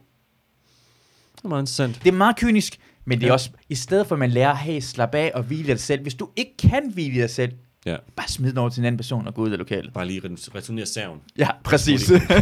og det fortæller de aldrig nogensinde i seksuel undervisning eller noget som helst. Nej. Men, men, men det er også den der med at kunne tale omkring det, fordi jeg har også fået at vide, at det er ligesom, at det bliver værre og værre, uden man lægger mærke til det, så man smider en frø i noget vand, og så begynder at varme det op og koge det. Hvis, den, hvis du smider en frø i sådan kogende vand, så går den i panik og hopper ud, eller vil ikke være der. Hvis du smider en frø eller en tusser ned i noget koldt vand, og så varmer det langsomt op, så bliver den dernede, indtil den dør. Den mærker ikke, det bliver varmere. Okay. Og sådan er det ofte med sådan det her angst eller psykisk syge. at Du, du tror, det er en normal tilstand, og du virker faktisk rigtig godt i det der normale tilstand. Ja. Du, du kan fungere i det. Ja. Og især når du blandt andre mennesker, føler jeg som om, at, at de så det ikke, for jeg, jeg, jeg, jeg havde kontrol over den, og jeg var ude Mm. sammen med andre folk. Men når jeg ikke havde kontrol over den, så kom jeg bare ikke ud. Ja. Så jeg var god til at skjule det også, men er god skuespiller omkring det. jo. Og det er svært at forklare folk, for det kan du ikke se på dig. Nej, nej præcis. Det har jeg kontrol over. Jeg fik en... Øh, det handler også om, hvordan man håndterer den ting, man nu lider af. Mm. Jeg gik til et tidspunkt til, øh, hos en healer, øh, fordi jeg var desperat, og der ikke var tid hos øh, body SDS-terapeuterne endnu, så tænkte jeg, om den måned skal jo gå med et eller andet, så jeg ind til en healer, som var en fuldstændig vanvittig oplevelse, på en rigtig, rigtig god måde. Det er en af de skørste ting, jeg nogensinde har prøvet, og jeg ved ikke, det irriterer mig stadigvæk den dag i dag, at det virkede så godt, fordi at han gjorde jo ikke noget, så det betyder jo, at der er noget, man ikke kan måle og veje, som virker på en eller anden måde. Men om det er placebo eller fuck Mm. det det ved jeg ikke. Men det var ret vildt. Øh, jeg havde sådan, helt kort fortalt, da jeg gik derfra efter først, jeg kom og var nærmest ikke i stand til at gå ind i et rum, uden bare at bryde sammen, fordi hvad sker der nu inde i det her rum? Og da jeg gik derfra, der følte jeg, at jeg var flydende, og alt i universet hang sammen, og at vi alle sammen gled igennem hinanden, og vi var på en eller anden måde en blanding af udødelige og aldrig i live, fordi vi var alle sammen det samme. Jeg har aldrig været så lykkelig i mit liv før, som efter jeg havde været på sammen. Det var fuldstændig vanvittigt. Og jeg øh, har ikke haft lyst til at... Jeg fik en 4-5 behandlinger hos ham, og det var det samme hver gang. Altså jeg var sådan fuldstændig som om nogen havde bare havde skudt det vildeste drug ind i hjernen på mig. Og jeg har ikke været der siden, øh, og har på en eller anden måde heller ikke lyst til at prøve det igen. Fordi hvis det ikke virker lige så godt, vil det tage noget fra det. Mm. Men hvis det virker lige så godt, vil det også være fucked. Hvad er det, du kan? Men ham kom jeg op til, og han beskrev angst som, øh, at jeg havde et monster indeni og jeg skulle anse monsteret som min sten i skoen. Så jo mere jeg løb fra monsteret, og jo længere tid jeg løb fra monsteret, når jeg så stoppede op, så ville jeg kunne mærke, hvor ondt det havde gjort, for jeg ville have løbet på den der sten. Mm. Og det kunne jeg rigtig godt lide, det billede.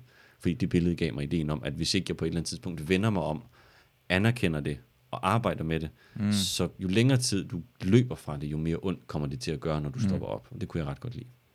Uh, det er også, ja, ja det, det, det er mange måder at beskrive det på. Det er ja. en god måde at beskrive det på. Det har jeg ikke tænkt på. Jeg har fået den der videre omkring os. Også, nogle gange mellem også nødt til at stoppe op, var min uh, psykiater sagde til mig, at det er som om, du har brækket din ben. Ja. Og du er nødt til at stoppe op og lade den hele. Du kan ikke blive ved med at løbe på den. Det bliver det bare værre. Det er den samme analogi samme, som der.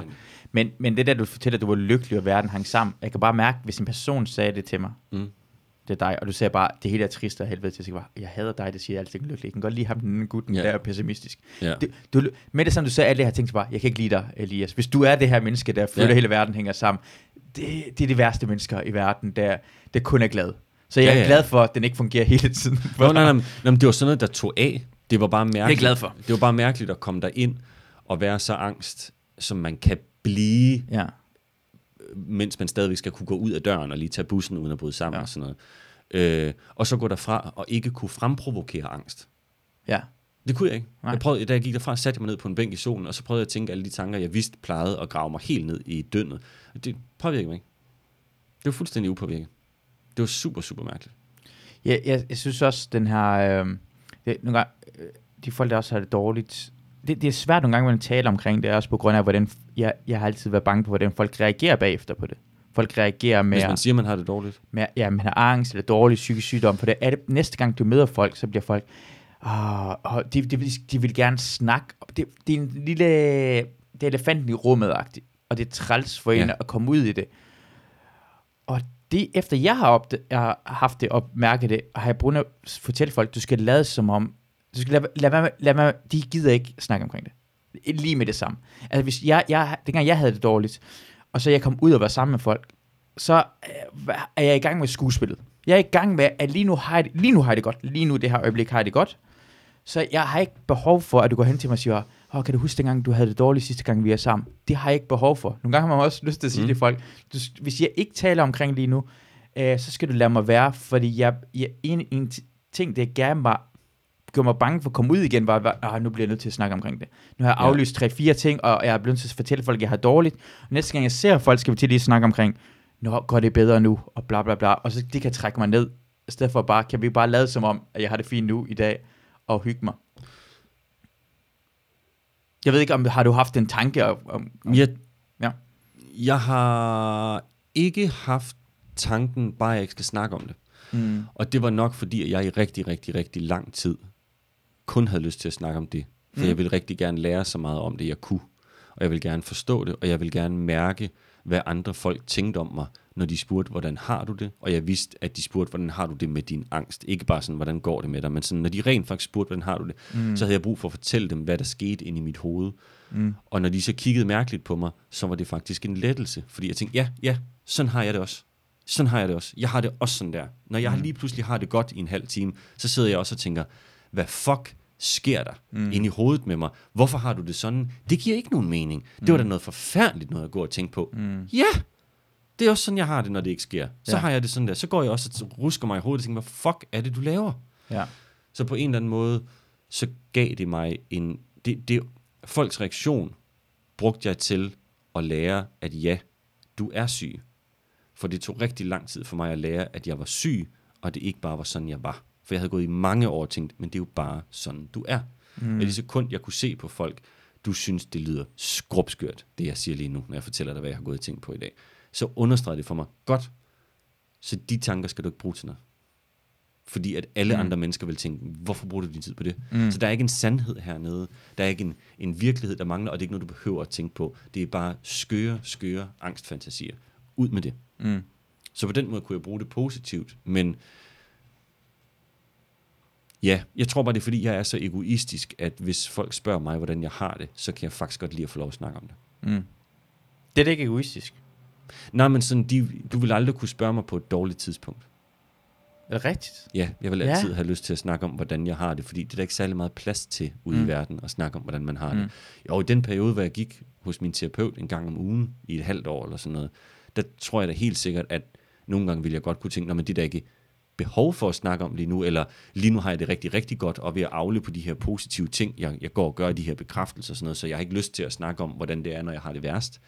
Men jeg har aldrig øh, haft sådan en udfordring med det. Det har altid været rart, fordi at så får jeg lov til at dele, hvordan jeg har det, og jeg gik i mange år og løg hver gang nogen spurgte, hvordan jeg havde det. Mm. Så det var nok bare i den periode, hvor folk spurgte meget, rigtig rart. Og mærke, gud, når man der er meget mere plads til mig, end jeg troede. Mm. Og folk kan holde meget mere til at høre, hvordan jeg har det, end jeg troede, fordi de tager det jo ikke på sig. De tænker bare, nå, det lyder helt skørt. Mm. Det er jeg ked af, at du har det sådan. Mm. Og så videre. Ja.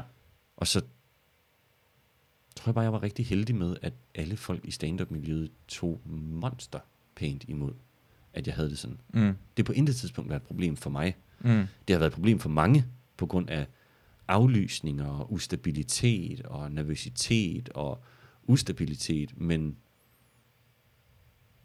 jeg har aldrig nogensinde oplevet, at der var nogen, der var nogle ting, jeg ikke kunne få lov at være med til, på grund af den måde, jeg havde det på. Mm.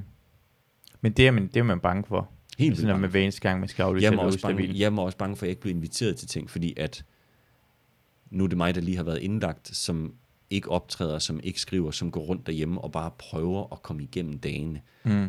What are the odds, at han bliver inviteret med hjem til, du ved, Simon, hvis han hygger eller sådan noget. Det jeg altid, altid inviteret med til alting. Jeg har aldrig Mm. følt, at jeg er blevet valgt fra på grund af det. Det kan godt være, at jeg er blevet det, så har det været i så mikroskopisk et format, at jeg ikke har mærket det. Mm. Det, det, det, det, er- det, det er sjovt, at, at, at det er det, man skal til. Det, det er så godt, du siger det på den her måde, for jeg tænkte, altså det havde jeg behov for at vide. Det havde jeg behov for at vide, dengang jeg havde det dårligt, at det gør jo ikke noget, men, men sådan, at men, men at folk er ikke efter en. Det gør ikke noget som helst at åbne sig op. Når man har det dårligt, så har Mm. man behov for at vide, at det gør ikke noget. Folk ja. Ikke rigtig, og hvis de ikke er det, så er det dem, der er mærkelige, og det er sjældent, at folk ja. er på den måde. Det, det vil også, hvorfor vil du have en person som ven, som hvis du fortalte, at du havde dårligt, at de besag, sådan, skubbede dig væk, men så, så, det så, skal du ikke prøve, så skal du ikke prøve at holde fast Nej. i det, af en eller mærkelig grund. Nej, slet ikke. Og det er ikke, fordi man altid skal være klar til altid at høre Mm. alle ens venners problemer. Man må også gerne, øh, du ved, lave noget andet, men sådan, det skal da være sådan, at hvis man har det dårligt, så kan man sige det. Også fordi, at det tror jeg nogle gange, vi glemmer, jeg tror også, det er derfor, folk nogle gange ikke har lyst til at høre, hvordan folk rent faktisk har det, det er, at det er jo mit problem. Mm. Så hvis du spørger mig, hvordan har du det, og jeg fortæller dig, at jeg har det forfærdeligt, så skal du ikke gøre noget. Mm. Jeg skal gøre noget. Det er bare rart, at jeg godt må være ærlig om, hvordan Ja. jeg har det, så nu ved jeg, at du ved det. Mm.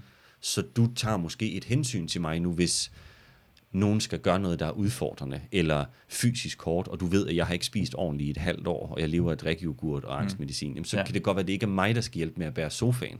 Men jeg kan jo godt komme og hygge og hente pizzaer, når du Ja. flytter. Altså Ja. sådan, Ja. så sådan, øhm, ja, der skal jo bare være plads til det, og så går jeg bare meget op i, sådan, at jamen, det, det er jo ikke, det er virkelig ikke noget, du skal gøre noget ved. Nej. Hvad mindre det er min kæreste, og jeg har det slemt, så vil jeg gerne have, at det du gør ved det, er, at du giver mig et kram og siger, at det skal nok gå. Eller hvis det er min bror, gør det samme. Men sådan, hvis du er hjemme ved en ven, og du bare fortæller, at jeg har det fucking dårligt, så grunden til, at du er der, og det den ven tilbyder, det er sin tid og sine ører. Mm. At der er et sted, hvor det må blive fortalt. Men de skal jo ikke gøre noget ved det. Det skal man selv. Det er sjovt. Så det er jo gratis at, at, at, at høre, hvordan folk har det. Ja.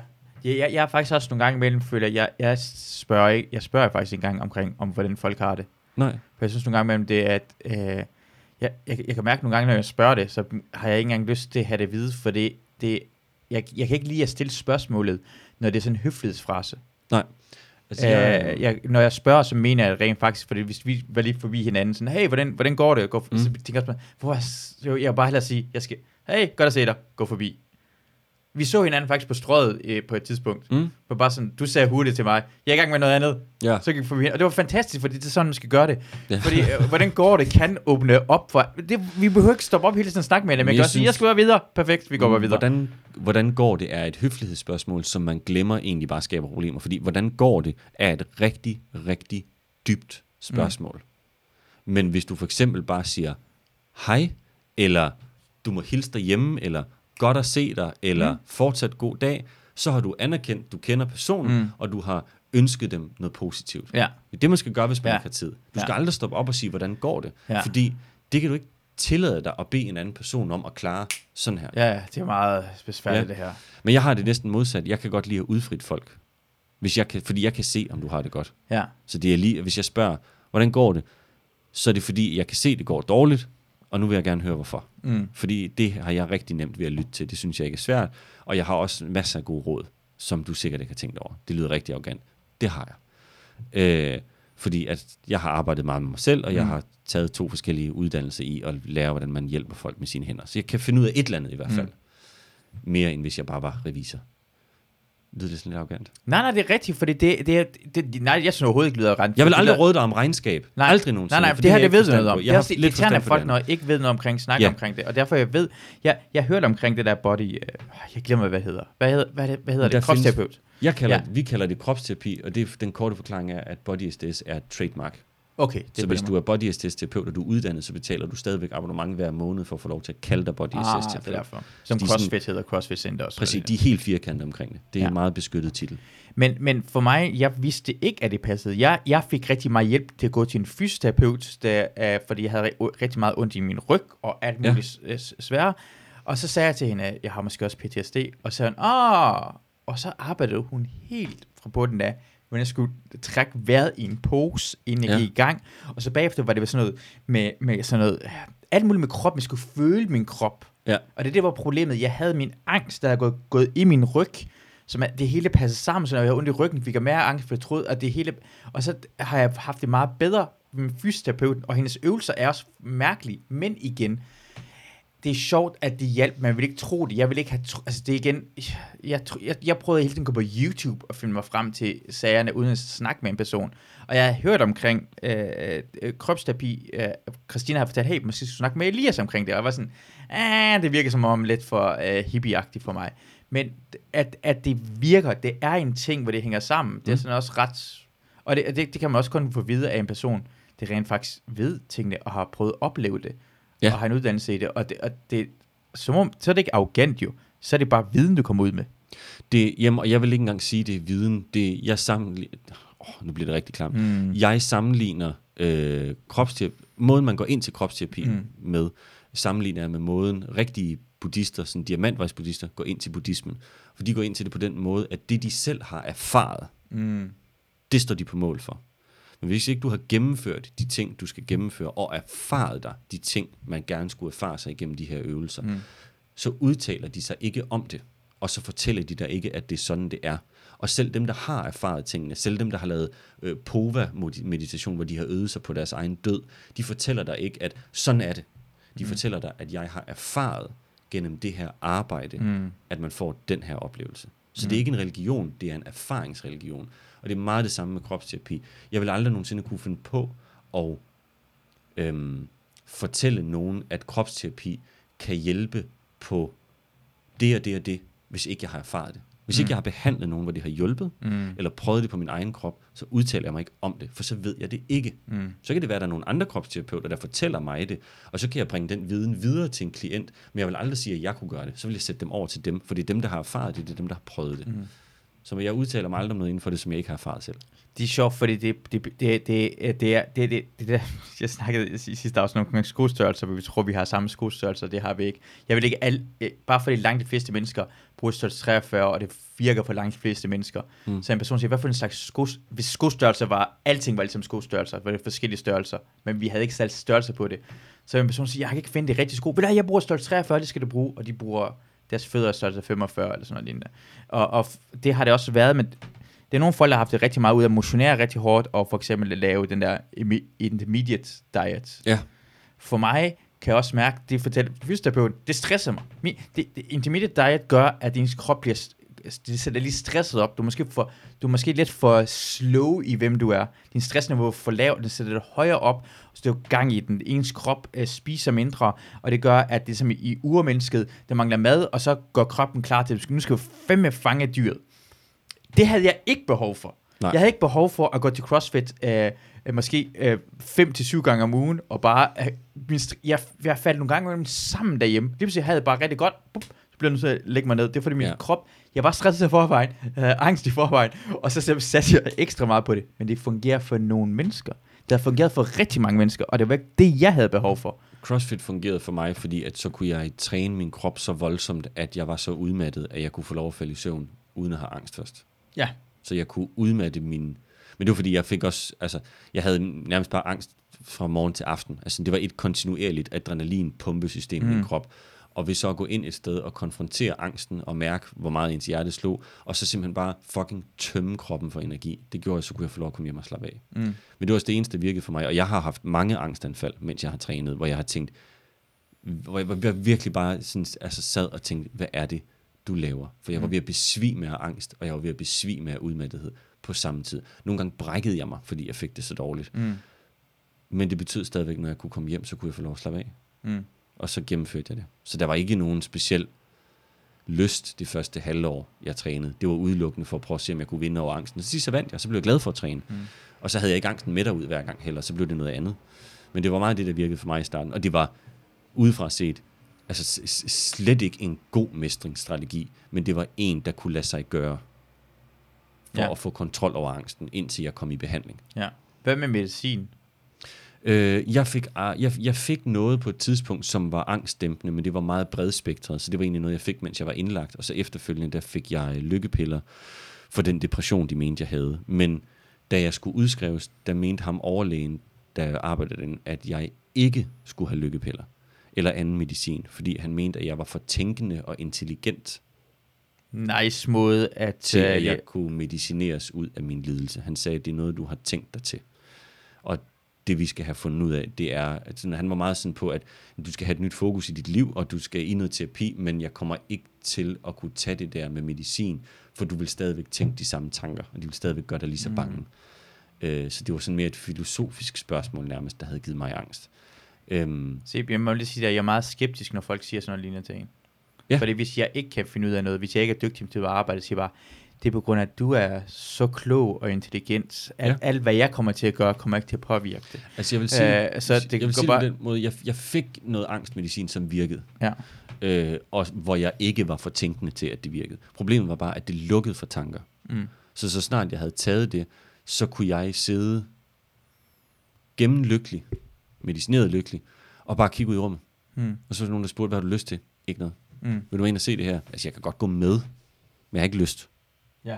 Jeg har bare ikke lyst til noget. Jeg har Ja. det bare fint med at sidde her og Ja, glo ud ja. i rummet. Og, og det er rart at have det der ingenting, i stedet for at have bare angsten, så ja. det Ja. er bare dejligt at kunne Så slappe af jeg, jeg, ingenting. jeg nød ingenting. Nej, Øhm, altså, jeg nød at at det var have, ingenting. have ingenting. Ja, ingen følelsen. Ja, bare, bare nul. Slap af. Bare ja, nul. Ja. Men har lidt løbet så- rigtig lang tid. Du behøver ikke løbe, du kan bare slappe af. Jamen, Så- og når du har angst, hvis du så bliver rigtig glad for noget, så, ved, så bliver du næsten også bange, fordi åh, der, kommer, der er rigtig langt ned for den top her, og jeg ved, jeg skal ned på et tidspunkt.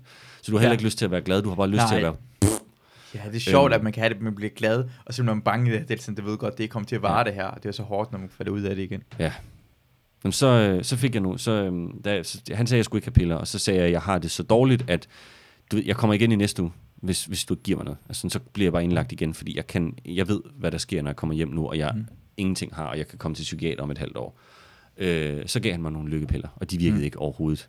Øh, og jeg fik også noget, der hed Truxal, som er sådan en generelt tankespiralsdæmpende ting, men, sådan, men der, var, ikke- der var ikke rigtig noget af det, der virkede ordentligt. Mm. Og da jeg havde været til healer en gang, var jeg overbevist om, nej, jeg skal ikke have medicin, jeg skal have noget andet, fordi mm. at bare hans intention over for mig fjernede min angst. Hans kærlige intention om at hjælpe mig og være omsorgsfuld mm. fjernede angst. Så jeg mm. kunne også godt mærke, at det er måske et liv levet forkert, der har givet mig det her. Mere end det er en kemisk reaktion i min hjerne, som skal have en pille. Øhm, og så kom jeg til, øh, hvad hedder det, min, øh, min øh, kropsterapeut, øh, som hedder Markus, hos noget, der hedder Life Balance. Øh, Og da jeg havde været hos ham en gang, der ringede jeg grinende og smilende til min mor og sagde, jeg er sikker på, at jeg nok skal få det godt igen. Ved en samtale Mm. og en halv behandling. Og der kunne jeg også, eller der blev jeg også meget bekræftet i, at selvom ham overlægen måske tog fejl, så gjorde han det ikke i mit tilfælde. Det var meget tydeligt for mig, efter jeg havde været deroppe, at det medic- medicin kan pause mig, men det behandler ikke problemet. Mm. Problemet var for mig en fuldstændig forkert indgangsvinkel til livet og til mig selv. Og så en følelse af ikke at have et frit valg. Ja, de gange jeg har, jeg tror man føler, det der med at føle sig lidt lykkelig med det samme, man er gået ind til det der tingene, er, at man føler, at jeg med omkring frit valg, nu har man taget et valg, og det ser ud som, at det går, det hjælper. Bare man har gået hen og fået hjælp, og mærker bare, oh, Mm. det kan gå i den rigtige retning af, Ja. det giver så meget, man tænker, men Ja. slap, men som om, at, fordi du stod ikke, hvad, hvad, retning skal gå, det er helt mørkt, og nu har du fundet døren. Ja. Måske tager det et år, to år, at komme helt over på den anden side, men nu kan du slappe af, og du skal bare gå i den her retning af, når man har fundet det, bare det Mm. giver en, det skal man også tænke på, hvis man har det dårligt, at bare det der søge hjælp og mærke, at det er nogen, der tager det seriøst, og det går i den rigtige retning af, kan få en til at slappe af, og så, og så, ja, så er det bare bedre, det kunne gå bedre. Og den følelse var enorm, da jeg startede hos ham, Markus, der. Og det var fordi, jeg ringede til ham. Og på det tidspunkt, der føler jeg, at jeg har det så slemt, at ingen kan ændre det her. Ingen kan bære det her. Kan vide, om jeg overhovedet kan finde en terapeut, der kan holde til at Mm. være sammen med mig i et rum. Mm.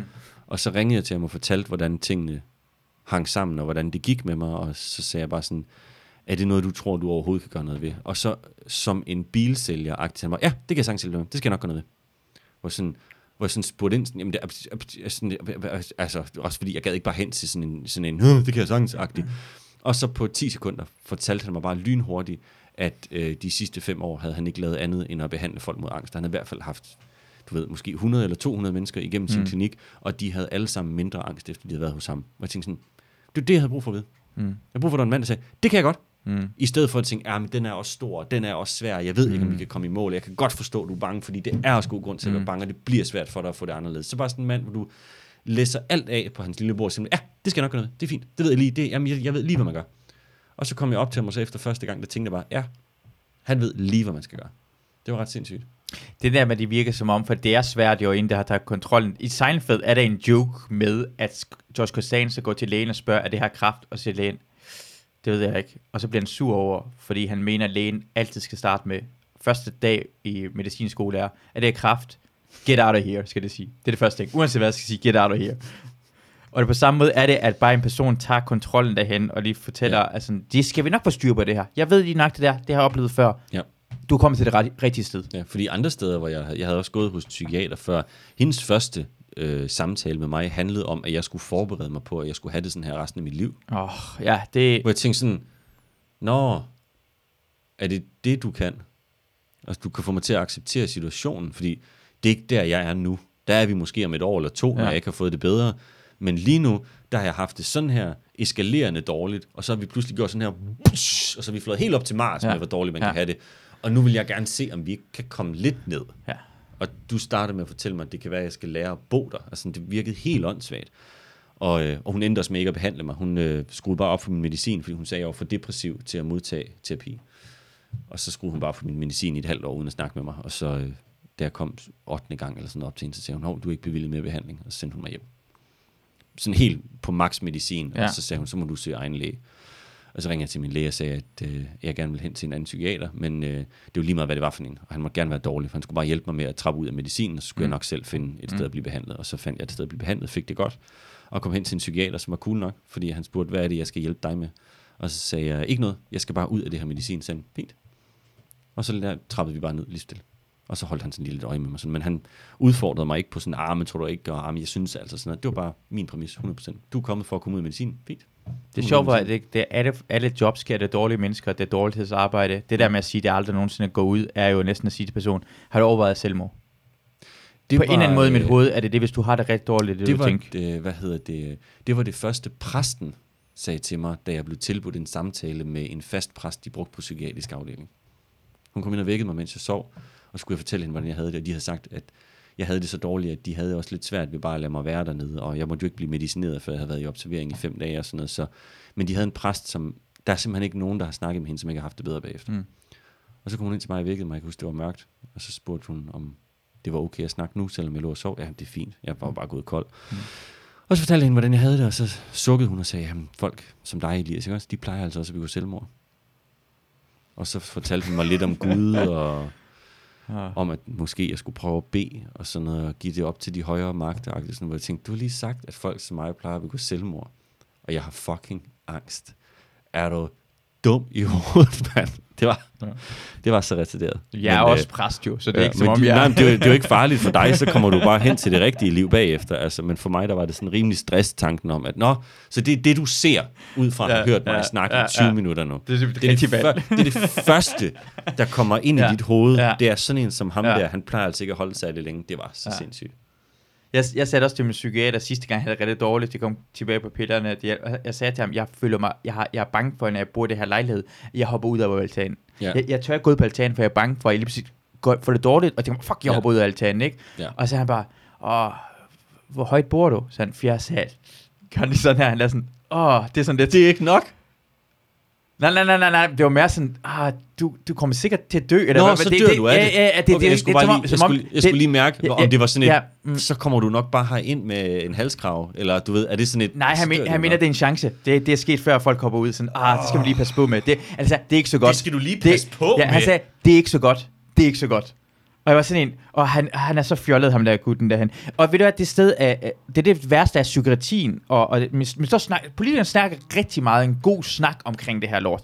Det blev gjort for fem år siden, da jeg var første gang ringer til, øh, øh, kom ind til psykiatrien i, øh, for militær, akut militær ambulatorisk. Ja. Fedt. Der ringer man op, der er altid en sekretær, der telefon. Hun var rigtig, rigtig sød. Hun forstod også godt, hvis man ikke dukkede op og sagde, et par måneder senere sagde man, undskyld, jeg dukkede ikke op og sagde, det gør ikke noget, du får en tid. Det er vant til det her. I sidste gang, jeg ringede til dem for et års tid siden, øh, der var der telefonsvar. Og så to dage senere blev jeg ringet op. Øh, det er to psykiater ansat, de er der to gange om ugen hver to. De står for alt sekretærarbejdet, fordi i Danmark for et par år siden, så har de sparet 500 lægesekretærer, og en af dem, lægesekretæren blev sparet, det er akut militær, militær uh, ambulatorisk. Så det betyder, at hvis du ringer og har selvmordstanker, at har det rigtig dårligt, du får et telefonsvar, og måske to dage uh, Og har senere, været i krig og, har været, og, og de, de siger, at de vil gøre rigtig meget for veteraner. Så lad os sige, og for mig handler det ikke... Det, jeg, er, jeg synes, det skal gøres mere for psykiatrien. Og så kan det godt være, at det bliver bedre for øh, veteraner. Men jeg synes, det er åndssvagt, vi koncentrerer os kun om veteraner, for det alle folk kan fucking få det dårligt, og vi har valgt et sted, hvor vi får dårligt. Så vi burde være det sidste mennesker. Men vi går op i det, og endda også får det ikke nok, og vi skal ringe til en fucking telefonsvar, når man har det dårligt. Ja. Så tænk, hvor, hvor dårligt det må være for almindelige mennesker. Fordi dengang jeg havde ikke gået igennem militærambulatorisk, så min læge begge gange enten troede ikke på det, eller jeg fik bare en pille og sige, tag det her. Og så Min øh, læge sagde til mig, da jeg tog ud på psykiatrisk akutmodtagelse, at hun øh, plejede at sige for sjov, at hun åbnede en flaske champagne, hver gang hun fik nogen indlagt, fordi det var så svært. Det er fucking sindssygt. Og når hun sender nogen det er derud, Fucking, når hun sender nogen derud, så er det fordi, hun mener, de skal indlægges. Men det Ja. sker så sjældent, Ja. at hun har lyst til at poppe champagne, når det sker. Ja. Det var ret sindssygt. Ja. Hvilket også understregede for mig, at jeg nok havde det værre, end jeg selv gik og troede, for det jeg havde sagt, hvordan jeg havde det, så sagde jeg, og jeg er fuldt forståelig med, hvis der ikke er en plads til mig, så Mm. tog psykiateren mig i hånden og sagde, jeg tror, du har det meget dårligt, og vi vil meget gerne have, at du bliver. Men det er frivilligt. Og så tænker jeg, okay, jeg prøver lige at blive. Det er sjovt, at man skal næsten have en person, der siger til dig, at det passer. For jeg har haft det sådan der, hmm, måske tuder jeg for meget, når, måske når jeg, ikke så sad, da jeg sad derinde og snakkede, der tænkte jeg, det er pinligt, at jeg skal sidde og fortælle de her mennesker, Ja. ja. at jeg synes, det her er at have det slemt. Fordi de mennesker, de møder, har det meget værre. Og så blev jeg indlagt, og så fandt jeg også ud af, at jeg havde lidt ret. Altså, jeg, de, de forstod godt, at jeg havde det slemt, og de ville gerne lade mig indlægge, men dem, der var der, havde det meget værre end mig. Altså, monster meget værre. Ikke lige nu, men grundlæggende. Altså, det var Mm. liv, hvor man tænkte, puha, det vil jeg ikke kunne tage ud til det der liv. Jeg vil være nødt til at lægge alt om. Jeg vil være nødt til at rive alt op, eller bare skyde mig i hovedet. Hvor jeg havde det dårligt, men skulle egentlig ud til et ret fedt liv. Jeg kunne bare ikke finde ud af at leve det. Mm, Og det virkede mere omvendt for dem. De havde det fedt, når de var indlagt. mm. For så var der ro på det, der var styr på det, der var fast medicin, og der var nogen, der sagde højre og venstre, lige ud, bak, sæt dig ned. Mm.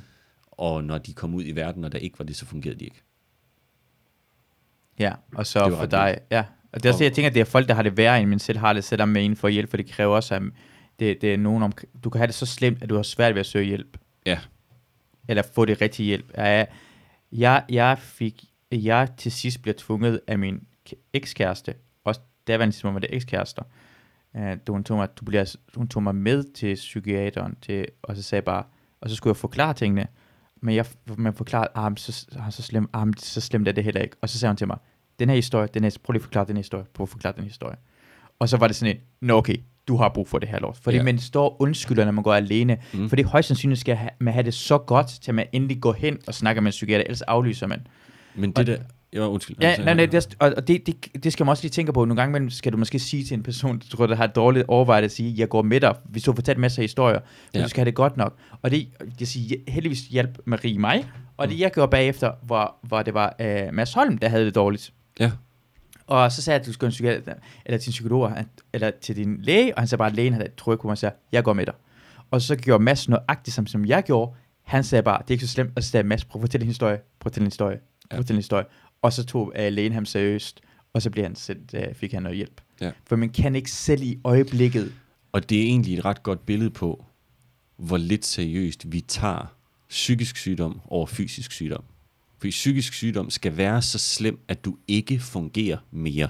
Altså, du bryder alle dine aftaler, du passer ikke dit arbejde, du spiser ikke, du tager ikke ordentligt bad, du går ikke på toilettet, du betaler mm. ikke dine regninger. Du skal svigte nærmest alt omkring dig, før folk begynder at være sådan lidt, jeg tror sgu ikke, han er helt ok, ham der. Mm. Og det er ret vildt, fordi hvis du har ondt i knæet, så tager du til lægen for at finde ud af, hvorfor du har ondt i knæet. Ja. Men hvis du går og er fucking ked af det i en måned, Mm. dybt deprimeret, så siger du, nej, det kører ikke lige i øjeblikket. Mm. Men der er ikke nogen, der tager til lægen og siger, jeg har brug for mental hjælp. Ikke særlig Mm. meget i hvert fald. Nej.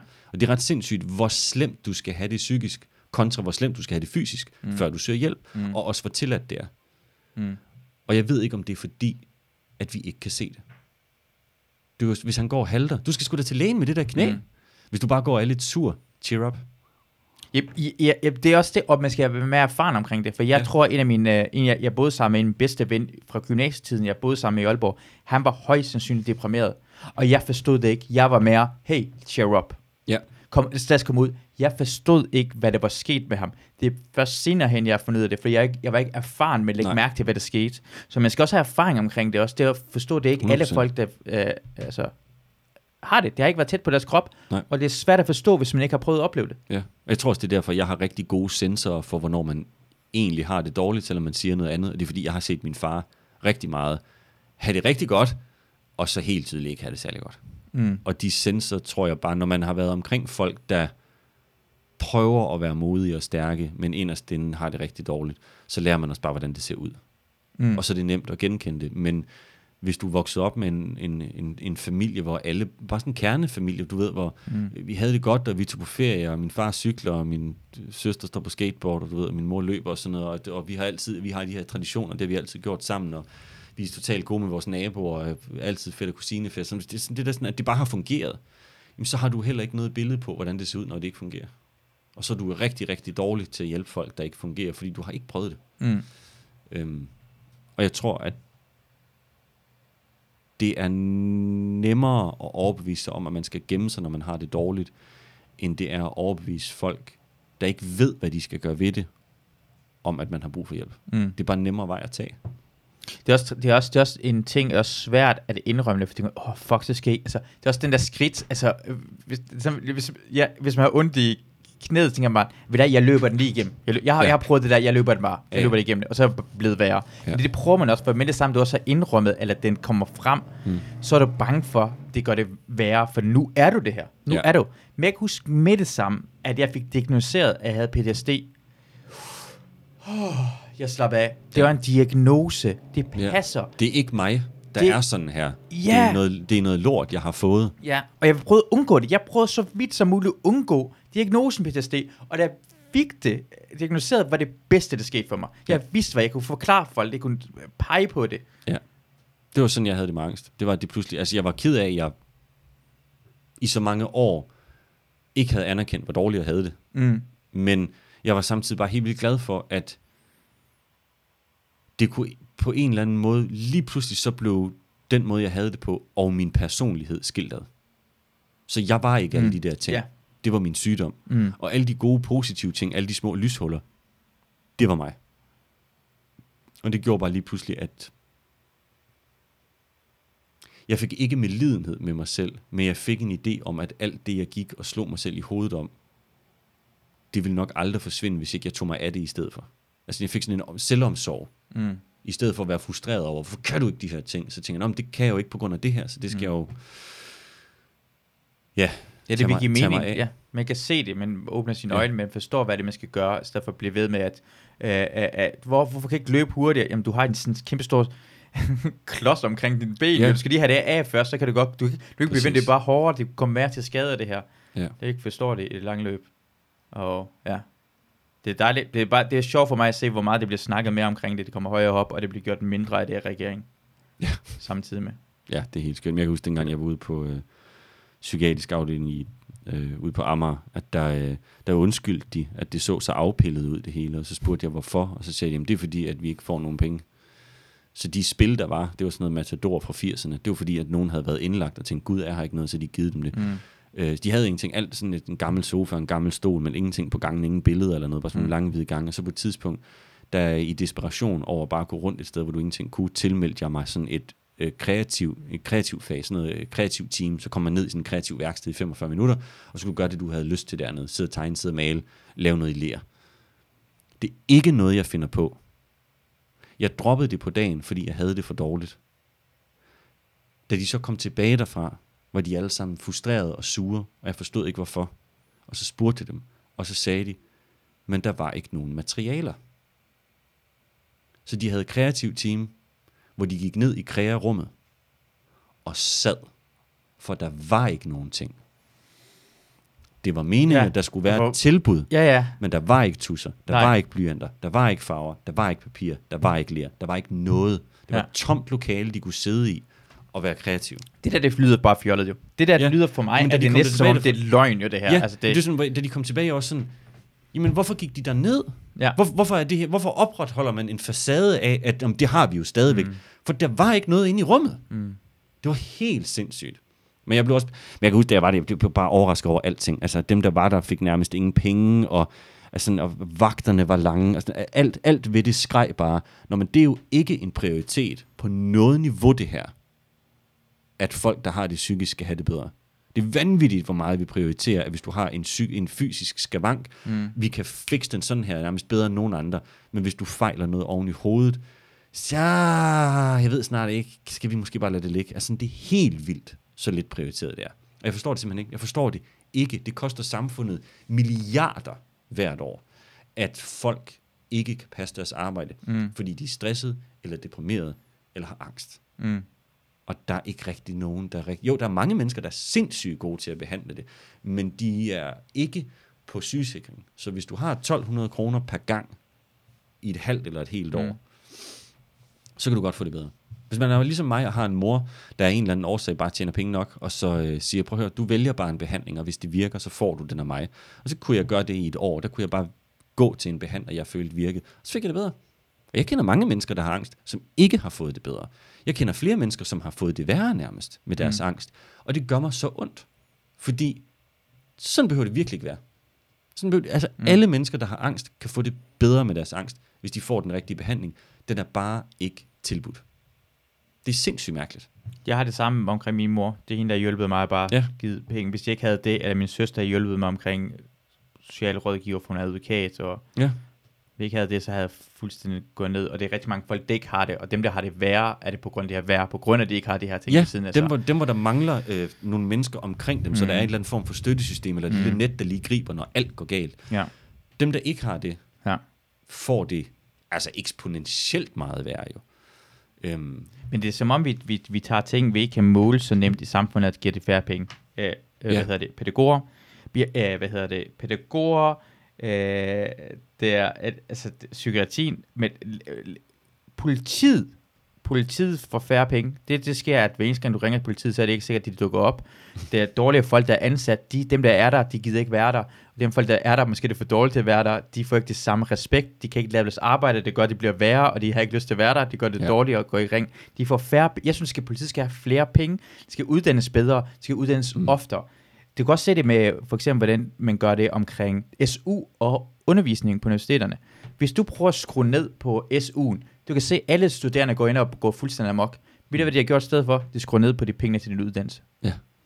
Og det siger du ikke en skid til. Nej, nej, nej, det er jo bare lærerne. Så kommer de her mere Og, og presset. det skal ikke, det skal ikke ofte, og de kommer, de kommer, uh, undervisningen bliver kortere, det er færre gange, de underviser, det er dårlig undervisning for. Det er ikke nogen, der brokker sig over det, for det er svært at måle. Jeg kan ikke mærke det med det samme, men SU'en skal du fucking ikke røre ved. Men hele vejen rundt, har, det er næsten politikerne kan mærke de steder, hvor det er svært at måle, den skruer vi bare ned for. Mm. Og, og det Ja. nemmeste i forhold til, og igen, den er så usynlig psykisk sygdomme, at den er så nemt at skrue ned for. Ja. Vi kan bare lade, som om vi gør noget, og kan sige det, men vi behøver ikke, altså, vi, Og det, og det, der er interessant ved det, det er jo også, at vi kunne jo... Altså, jeg, jeg har en oplevelse af, at folk ikke nødvendigvis synes, medicin er verdens fedeste ting. Altså sådan, det, det, det kan være rigtig fedt, hvis man kan helbrede sig uden medicin. Mm. Hvis man rent faktisk kan gøre det på en eller anden naturlig måde. Og rigtig meget psykisk sygdom kræver mere ikke-medicinsk behandling, end folk tror. Men vi har valgt medicinsk behandling, fordi den er også nem at måle og veje, og den er nem at lave en profit på, og det er sådan en dejlig ting, hvor nogle meget få kan tjene rigtig meget. Hvor hvis det var en fysisk eller psykisk behandling, der var medicinfri, mm. men hvor det var en person, der skulle have nogle evner, så får du også delt økonomien ud på mange flere mennesker. Fordi det jeg kan, som kan hjælpe på angst, det, det kan du kun få hos mig. Mm. Og jeg behandler de gange her, så der er kun den mængde mennesker, der kan komme ind til mig. Jeg kan ikke behandle 1000 mennesker om måneden. Det kan jeg Mm. ikke. Det er fysisk umuligt. Mm. Men hvis jeg nu solgte et præparat, så kan jeg behandle alle i hele verden. Nå ja. Så der er også en samfunds, et samfundsøkonomisk, ud over at det er en bedre behandling, og gør det medicinfrit i nogle tilfælde, så har det også den samfundsmæssige effekt, at pengene bliver delt mere ud. Jeg er i stedet for at bruge det hele tiden. Jeg synes, at medicin, jeg bruger medicin lige nu, og det gør, jeg kender folk, der gør det. Jeg tager det som en plaster. Ja, Jamen, det er ikke, den skal være hele vejen rundt, det er plaster. Det, det skal Jamen, bruges, men det har sin funktion, men det er Der ikke er- den uh, endelige løsning. Der er intet issue ved at tage medicin. Der er Mm. bare også nogle steder, hvor man har valgt at sige, det er det, vi gør det er ved det eneste, her gør. problem. Ja. Bare blive nye plaster på. Bare nye plaster. Ja, det kan vi sælge nyt til. plaster, mere plaster, stærkere plaster. Ja. Og plasteret healer ikke såret. Nej. Men plasteret kan give luft, og det prøvede jeg også selv, da jeg var på min angstmedicin, at det gav mig luft til rent faktisk at kunne modtage det, terapeuten sagde. For hvis jeg bare fik lov at sidde i mit kaotiske angstunivers, så ville alt prale af på mig. Så der er Mm. også en masse af det, der kan have en gavnlig effekt. I dag har jeg taget ret mange hovedpinepiller. Hvis ikke jeg havde det, så havde jeg ikke kunne sidde her. Så jeg har, at det, det er slet ikke sådan en øh, antimedicin. Nej. Det er mere en pro-behandling stance. Jamen så bare fordi, det, det er en del af løsningen flere forslag. Ja. Sammenligne med krig. Øh, hvis du går i Irak, det eneste ting er, at du skal ikke kun bruge soldater. Du kan bruge rigtig mange penge på den nemmeste måde det på, men det kræver måske lang tid med folk, du sender øh, øh, uddannede folk, politibetjente, uddannede øh, jurister, folk, der har bygget øh, væsenet, tager over mange, mange, mange år. Ja. Pillerne er soldater. Det fungerer ja. ikke, og kommer til at fuck det hele op i sidste ende. Ja. Øh, Det er mange ting, der kan samles med øh, mod derhen, men det er bare den nemme løsning, vi gør hele vejen igennem. For eksempel, der har også været den her... Ja, nu, og jeg tror bare, det er sådan, hvordan samfundet er bygget op, for folk vil jo gerne... De, de, de, deres mål er at udføre deres opgave, og forstår ikke, hvordan det påvirker resten af tingene. Øh, der har lige været sådan en pulje omkring at, at give øh, optrædende, hvis du har lavet noget, så får du en vis beløb. Hmm. Øh, øh, så giver regeringen det, så betaler de. Så har øh, forskellige spillesteder øh, hyret nogen og sagt, hvor meget det koster at ansætte det her folk og få dem til at optræde. Og så er det så mange folk, der har ansøgt det, at det mange steder får halvdelen af det kvart. Så det betyder, du har lavet en kontrakt med Elias Elersen skal optræde. Jeg skal betale dig, lad os sige, 10.000 kroner, øh, og det har jeg lagt budget, og så har jeg budget måske 10.000 til mig selv. Øh, så får jeg kvart af det. Så har jeg allerede lovet dig, at du får 10.000. Nu får jeg kun 5.000 kroner. Men, men det har byråkraterne bare skrevet under på og smidt ud, fordi deres opgave er bare at finde ud af, hvordan vi uddeler det her penge. Og det kan Ja. godt se, at det er et problem lige nu, men deres opgave er ikke at, at, at løse problemet. Det må være nogle lovgiver sagt i. Ja. Og derfor bl- bliver problemet til stede. Nu skal de gå tilbage. Og Det var sådan, uh, jeg kan mærke, politiet får deres, øh, det, altså alle folk har deres mål, men det er ikke sikkert, det vi mangler en person, der har den overordnede mål nogle gange imellem. selvom øh, delløsningerne er fedt, men vi, vi kan gøre med at gå i vores egen verden, fordi det er sådan, man får fremgang. Hvis du kan få din egen departement til at gå fremad, så kommer du højere op. Men det kræver, vi, vi mangler et overmål i alle steder i samfundet. Ja, eller nogle øh, regler, leveregler, sådan at det er den her måde, vi skal gøre tingene på. Vi mangler en, en, en, en politisk og, og alt muligt i samfundet, at vi har et mål omkring, hvad vi gerne gøre med fremtiden, hvad, vi, hvad vores mål skal være. Uh, du kan endda snakke omkring, vi, det der ideen med at være mere lykkelig, kan også ende med at sige, men nogen siger, jeg vil blive mere lykkelig, hvis jeg har flere penge. Okay, det er mm. den måde, du vil gerne blive mere lykkelig på. Det er også okay, at din politiske stand er på den måde, men tror, du bliver mere lykkelig. Jeg tror måske, jeg tror, det er findes en argument at sige, at jo mere konkurrence der er, at du har en udfordringer, giver mere lykke, end ikke at have det. Hvis mm. det hele var et, et samfund, vi bare fik pengene Altså, det er lidt for nemt. Det er Ja, lidt for vi bare var på borgerløn alle sammen. Det, det har en ting i sig. Borgerløn er en virkelig god idé, synes jeg. Men så skal det fandme også lukke de fucking grænser. de to kan ikke eksistere samtidig. Nej, det kan de ikke. De kan ikke Du eksistere får, løn, samtidig. du får løn for at bo her, der er, og der er ingen 12. Eller der er ingen, øh, der er ingen 12 ja, der er ingen du skal have de der to ting bliver- samtidig det med. er, et pro- det er et problem. det Når du argumenterer med den ene sag, skal du også argumentere med den anden sag derhen. Ja. Det skal du lige huske på. Det er derfor... Den bliver sværere at sælge, den der med de lukkede grænser, tror jeg. Jamen det tror man, det er det samme folk, og du skal forstå, at det, det hænger sammen. Og hvis man laver et samfund, hvor vi har ikke noget sikkerhedsnet, så kan alle folk komme herhen. Det er ikke nogen, alle er lige på en anden måde. Ikke alle er lige, men så kan alle folk fra udlandet komme til, så kan vi godt åbne vores grænser. For mm. så har vi ikke bange for, hvem skal tage uh, vores uh, hvad hedder det, sociale udbud jo. Mm, det er rigtigt. Det er Og det er der, uh, USA har en fordel, derfor nemmere, altså dem, der kommer ind, så kan det have det, for det er ikke rigtig det store problem, hvis ikke stjæler det sociale udbud. Mens Danmark har et socialt demokratisk samfund, og lad os indrømme, det er en af problemerne, derfor er vi nødt til at ikke have for mange folk, der kommer herop. Jeg vil gerne have det begge to kan eksistere, men jeg vil også gerne indrømme, at du kan ikke, det er svært at have begge til samtidig med. Og så kan vi sige, måske skal vi hjælpe dem dernede under først også. At det ikke behov for at komme herop.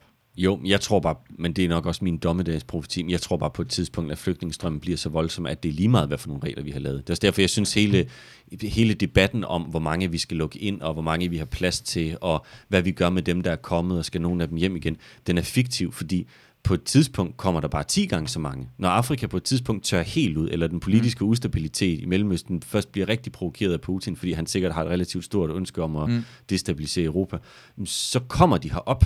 Så det er ikke et spørgsmål om, hvor mange du vil have. Det er et spørgsmål om, hvor godt du kan integrere, hvad end der kommer. Præcis, det er det også det, jeg siger, luk grænserne. Det er problemet. Vi kan Ja. lukke grænserne til en vis grænse indtil Ja. det hele vælter, og så ja, er det over, og det vil, er dem. Og jeg vil hellere have, at de kommer ind Mm. i en lang kø, hvor de ved, hvis jeg venter, kommer jeg ind, ja. end at det er Roskilde Festival, hey, vi væltede hegnet. Ja. Dem, der først finder en tom plads, ja. beholder den tomme ja. plads.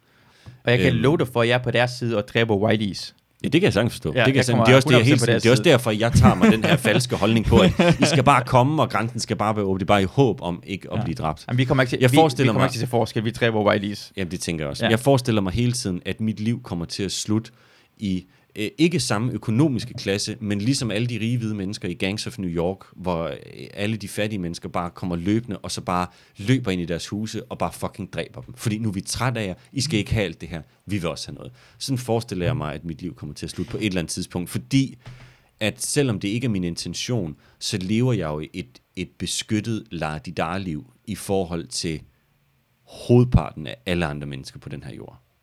Altså, leve i Vesten er at være adelig. I Ja. de 10 procent, der har det godt. Nogle er lidt mere fattige end andre, men det er ligesom, det var det adelige Men også. bare Nogle nogle gange, mere når du fucking ser en nyhedsudsendelse af USA, så går det op for dig, hvor meget det ikke er et i-land, og hvor fucked det kan være at bo mm. i et land, som mange udråber som Guds eget og verdens bedste. Mm. Og det er det bare ikke. Og det er monsterhårdt. Og det er fucking USA. Mm. Altså sådan, det er så nemt at bo i Danmark. Danmark er sådan et sted, hvor du kan klage over ikke at få nok gratis penge. De her gratis penge kan ikke betale min halvgratis lejlighed. Altså sådan, de problemer, vi har, og som vi synes er store, er bare ikke særlig store i forhold til andres problemer. Og problemet er, at når vi synes, de er store, så bliver vi rigtig dumme at se på udefra set. Jeg, jeg kan sige, at jeg får, jeg får, jeg, jeg får penge fra sådan øh, forsikring, på grund af, at jeg har haft en PTSD. Det, Mm. får, jeg, det får jeg bare. Det er Ja. sådan virkelig... Øh, og det er sådan... Det er vildt, at man kan få i Danmark. Du, du kan se, hvad der skete. Coronakrisen i Danmark.